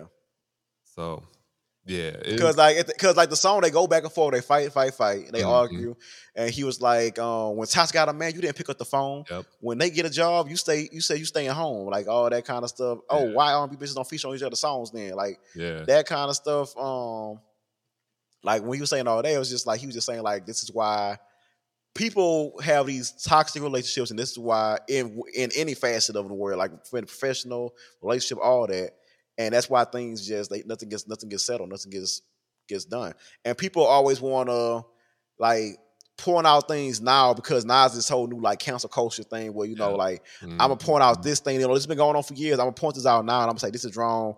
Or everybody's trying to hold people accountable for things, and everyone's a narcissist. Everyone's egotistical. All these things, like all these things, he addressed in this song, yeah. and he was like, "Well, this is why this is why the world's how it is because of because of this of this behavior, this this trauma that people just powering through and just accepting as, as the norm. People have made trauma the norm now, and that's why the world is how it is. Yep. And and then everyone's hypocritical because, like you said, with the R. Kelly line, like yeah, R. Kelly, R. Kelly is a pedophile and needs to be locked up, and he is locked up. I think he got out. I think he escaped or something. I don't know if that's real or not. But yeah, uh, he, he he needs to be locked up. He's a pedophile. He's been like that for thirty years. years. Exactly. Yeah. Exactly. Yeah, So you know all that, but it's like y'all still listen to his music though. exactly. Like you not he not really canceled. Like you, if "Step in the Name of Love" come on, Oh, everybody gonna get up and do they "Step in the Name That's of. Love." If "Ignition" come on, the remix, everybody gonna rap it, gonna sing it, rap it word for word, Uh, bar for bar. Ain't nothing about to change. backyard barbecue anthem. What you mean? You cannot Exactly. have any of that. Exactly, exactly, exactly. Hmm. And then like I love how he ended it. Like they had all that, they had all that argument, and then it's like, never mind, bitch, I'm walking out. Whatever, nigga, I'm off you now. Your evil ass kept me well and out. Hmm. And then pussy, pussy nigga best wash your mouth. And then pussy and mouth is all you got. And then she say, lay this pussy back on the couch, dog style, you get on top. And then it's like, fuck me, nigga. I'ma fuck you, bitch. Yeah. like, nah, fuck me, nigga. And when she said that, she's like, it's a double on times because it's like people have these toxic ass arguments and they end up in it, end, it ends up ending in sexual in- intercourse every time. Mhm. They they do this. This, this is a, this is solution to everything. this is this is normal solution to toxic situations going on. This is what's wrong with the world now. yeah. And then she was then she says against like, nah, fuck me, nigga, fuck me. And said, nah, fuck you, fuck me. And he's like, I'm gonna fuck you, bitch. But it's not, she's saying like, fuck me is in like, this is it's gonna it's just the same cycle. Like we did all this arguing, and then we just gonna we just gonna have we gonna we gonna fuck and it's gonna be the end of it. We're gonna it's gonna be back cool for a couple days. We're gonna have another argument. Right. Same pattern gonna keep repeating. Yep. And then also like it's like fuck me is in like it is like it's like fuck me is in like, you know, we gonna go ahead and do this and get this out the way. So it's like I, I just I just think it's so many layers to the song, bro. Like I had to Yeah. spend so much longer talking about this song. It's so many more layers That's to it, bro. episode by itself. That's a whole episode by itself. um then he had Purple Hearts. Purple Yeah. Hearts was cool. That was cool. It was just more like um basically speaking for the wounded. Cause you know, Purple Heart, you know, your dad was in the military. You know, Purple Heart, you know, that's just for people that got either hurt, killed, all that kind of stuff. So it's more like, you know, I think that was more like on times for like, you know, Purple Heart because you were wounded from trauma and all that kind of stuff. I think that was kind of like a little metaphor he had on it. Yeah. Um then he had That's the Count end. Me Out. That's the end for the first half. Yeah. That's the end for the first half. Then Count Me Out is the um that's the Mr. Morale part of the album, I think. Mr. Yeah. Morale's second part. Yeah, Yeah. that was the Mr. Morale part. And Count Me Out, he starts off with we may not know which way to go on this dark road. All these holes make it difficult. And then his wife come on Session 10 Breakthrough. And it's like with this half of the album, he starts talking more about like, you know, progressing through like finally addressing these traumas and like fixing them, correcting them. Like, Pretty, pretty much his therapy sessions, pretty much. yeah, like Yeah. the second half is the second therapy when he actually like started realizing like, you know, Yeah. these are things that he has to deal with. He needs to accept these are problems he have. Mhm. But I love how he started to count me out because the first verse he say, "One of these lives, I'm gonna make things right with the wrongs I've done. That's when I that's when I unite with the Father, Son. Till then I fight. Rain on me, put the blame on me. Got guilt, got hurt, got shame on me. Got six magazines that's aimed at me. Done every magazine was fame to me. It's against to me what a bedroom at. Sleep, I ain't never had affairs with that. What's fair when the hearts and the words don't reach? What's fair when the money don't take things back? It's rare for somebody to take your dreams back. I care too much, want to share too much, in my head too much. I shut down too. I ain't there too much. I'm a complex soul. They laid me up, then broke me down. Morality does. I lack in trust. This time around, I trust myself. Please everybody else but myself. All else fails, I was myself. I done fear, I done myself. This year, you better warn yourself. Mask on the baby, mask on the op. Wear mask in neighborhood stores you shop. Put a, but a mask on hide who you are inside. Look around the realities called in lies. Wipe my ego, dodge my pride.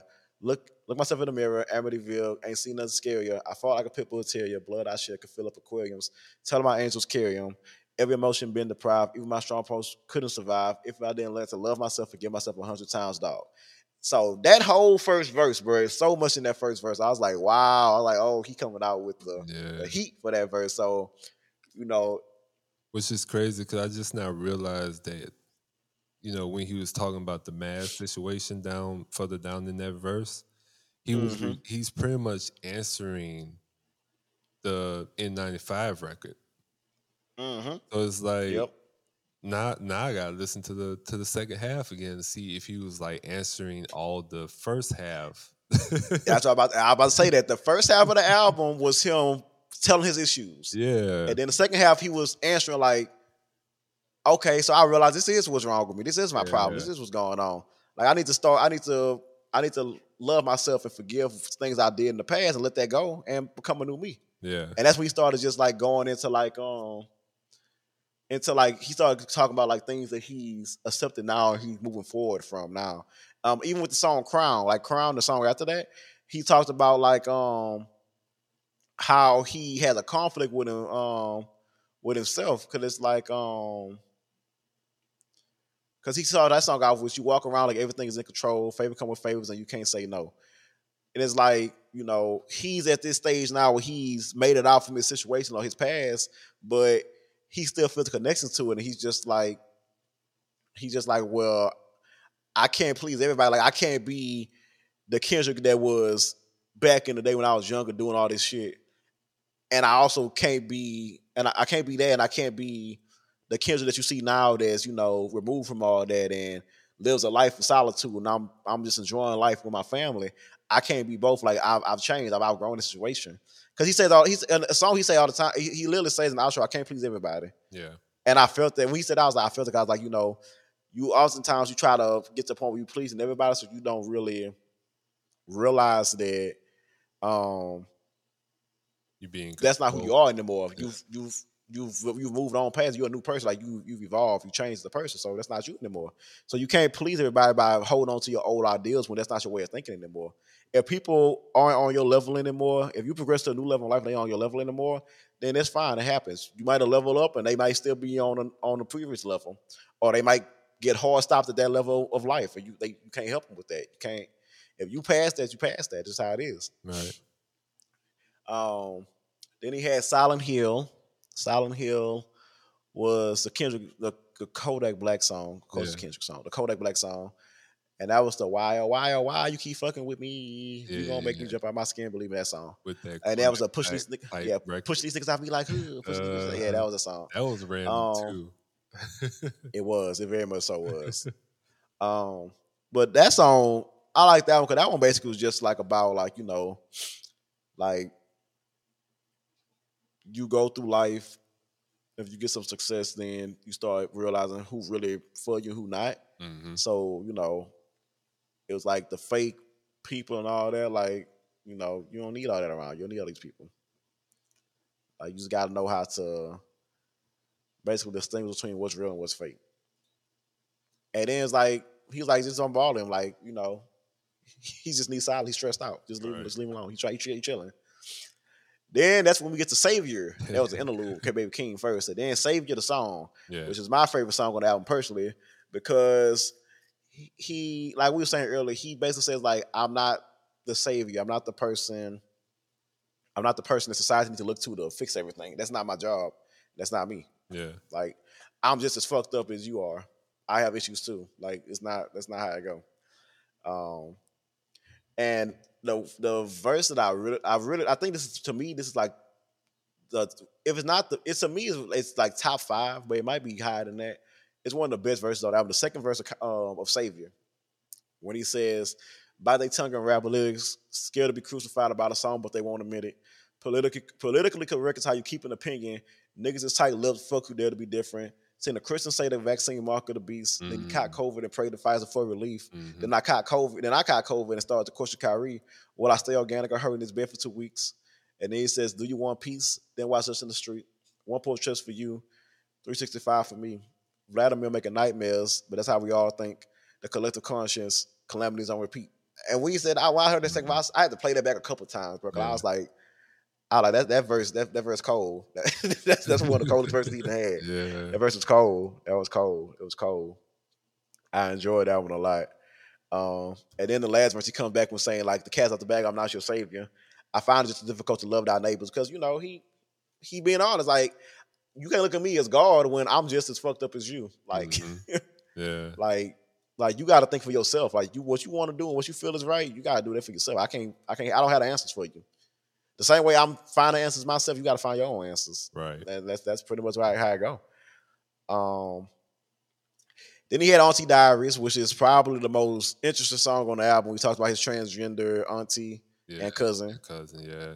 Uh, yeah, we we gonna let that song just go because it's pretty self self-explanatory about that. It's one of those records that need to be addressed, pretty much. Yeah, exactly. He he basically saying, you know, I I love that song. That song was needed. That song was needed for the world. Yeah. Then he had Mr. Morale. What's the next song? Um, that one also talks about trauma. That was um basically talking about like trauma that's covered in generations of of like families, like generational trauma and all that kind of stuff. He talks about that. He made another all killer comment too in that one. He talked about. Kelly in that too. So like go back to what we were saying. He was answering questions from the first half and the second half. Um, then he has Mother I Sober, which is basically him. That song was deep too, because that was like him saying how like his mom was sexually abused, so she thought that his cousin was doing the same thing, and it's that that song. I, I, that's a whole episode in itself. Yeah. And but that's also about generational curse, about breaking generated about breaking generational curses. That's the and then that song ends with his wife coming in saying, "You did it. I'm proud of you. You broke a generational curse. Yeah. Say thank you, dad. Thank you, daddy. Thank you, mommy. Thank you, brother, Mr. Morale." at the end. Yeah. Yeah, exactly, exactly. And Yeah. That was. that was good because basically that song was a culmination of him, of the therapy sessions, him saying like, "Okay, I know what what the problem is, and I'm going to change that. I'm gonna, I'm gonna change this cycle that's happening within my family that was passed down for me. I'm gonna be different. I'm Yeah. gonna be better." So that was that was that was pretty pretty good. And then he had Mirror, which was the last song. Um, Mirror basically was just talking about like fame and how how- he chose himself. yeah, know, how he chose himself over so separated. from everything else. while. Yeah, why he in the valley of silence and why he isolated. And he was like, "I choose me. I'm sorry." Basically saying like, "I'm not a savior to people. I'm not this. I'm not that. I'm choosing my peace and who I am over trying to be this God figure for millions of people when I, that's not who I am. That's not me." Right. and yeah, and I and I and then that was the end of the album, and I I, I loved it. I loved the album. The album was great. Then he had the part, the Heart Part five, which wasn't really part of the album at first. He added a rambler at the end, like it's popped up, but you know, Yeah. Yeah. But yeah, I, I enjoyed the album a lot. I think the album was very much so influential. Oh yeah. It was very it, it, it's covered a lot of topics. I feel like people. I don't know how you think about it, Jacquel, but I feel like people weren't feeling the album as much Mm. after the fact because it's really no hits on the album. It's not a hit on the album. No. It's just What I don't know if you you know the history of um oh man who who was it who started first um the Beatles right Mhm. with Sergeant Peppers so you Right, know right, right. when you know when they was like oh we've been number one for so long we just gonna do a real album about music that we really want to do right. and it wound up being their biggest album because it was really true to them. Same thing with Mhm. um, Marvin Gaye. When Marvin Gaye, you know, he was known as like the sex symbol for um, a Motown, and you know when he did "What's Going On," Yeah, what's um, going on? Yep. yeah, and that he- was like he he, was he was talking beard. about right, right, yeah, right. and he started talking about issues that he wanted to talk about, and that wound up being his number one album, right? So Mhm. I see this album as you know his his like oh his finals goodbye to you know uh Top Dawg but also at the same time he used it to be like okay look i've been number one for the last however many albums that i did i need y'all to know who i really am and i want to make an album about what i'm dealing with and who i am right so that's that's Mhm. the way I had looked at it. I was like, oh, he's pretty much just taking the Beatles and Marvin Gaye approach, and it's like, hey, I'm gonna make a record that I really want to make.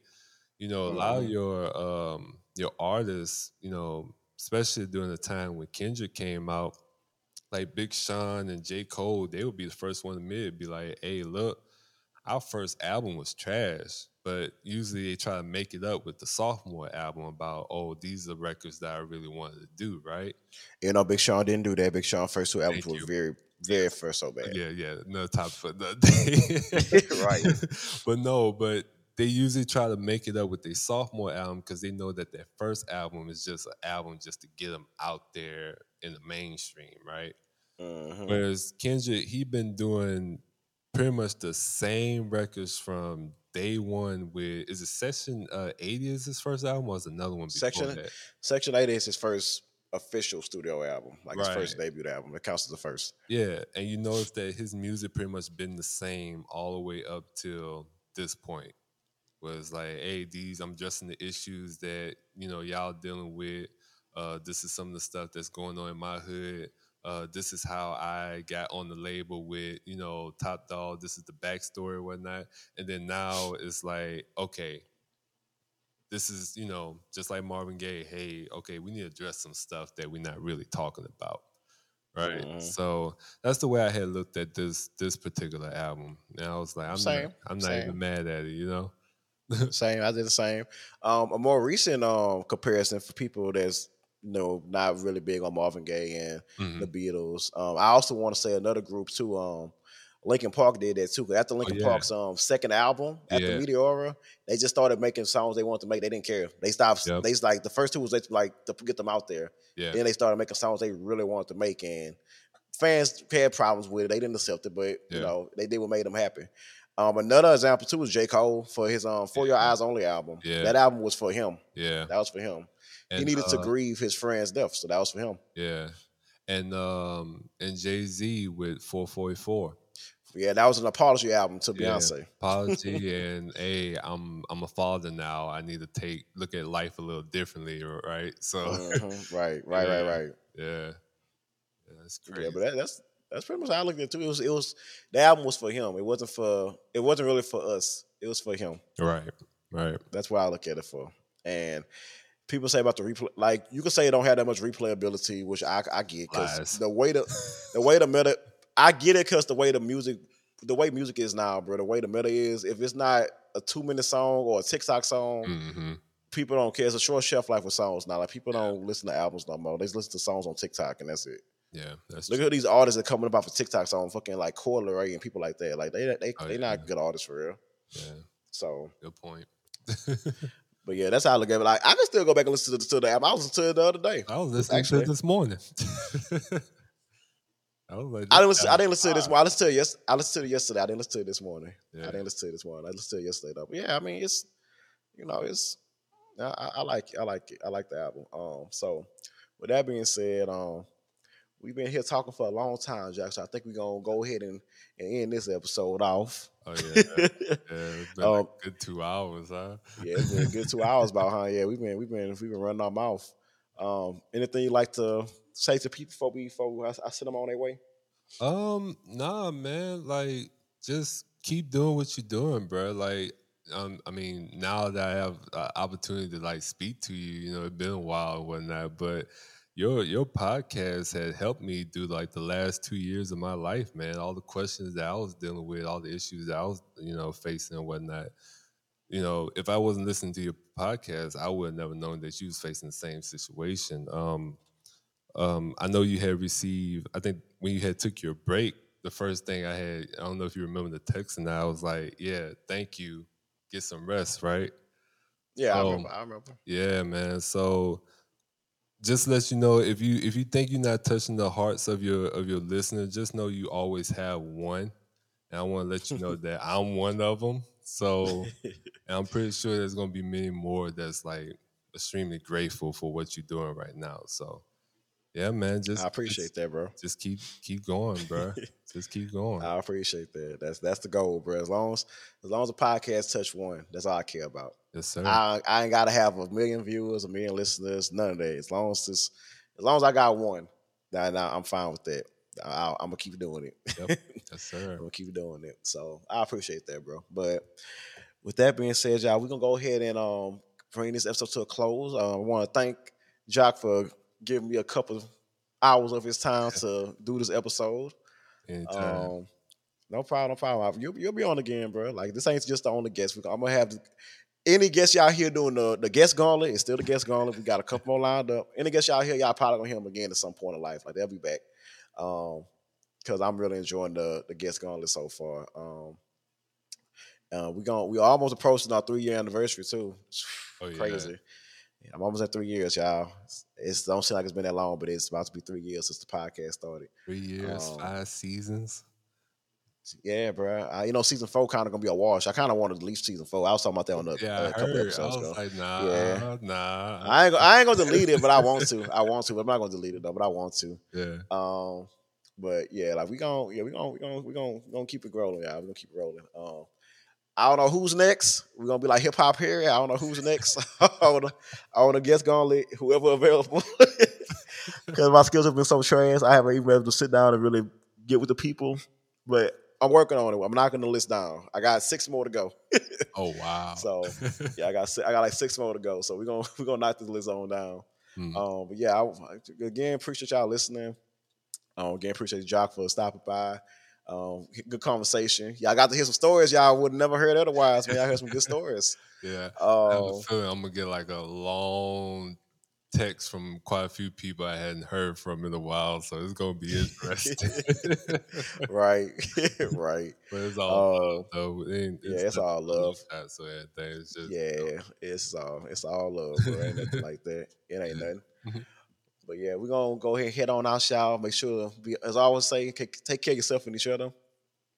Um, love one another. Everything is everything, and I will see you all next time. Peace out.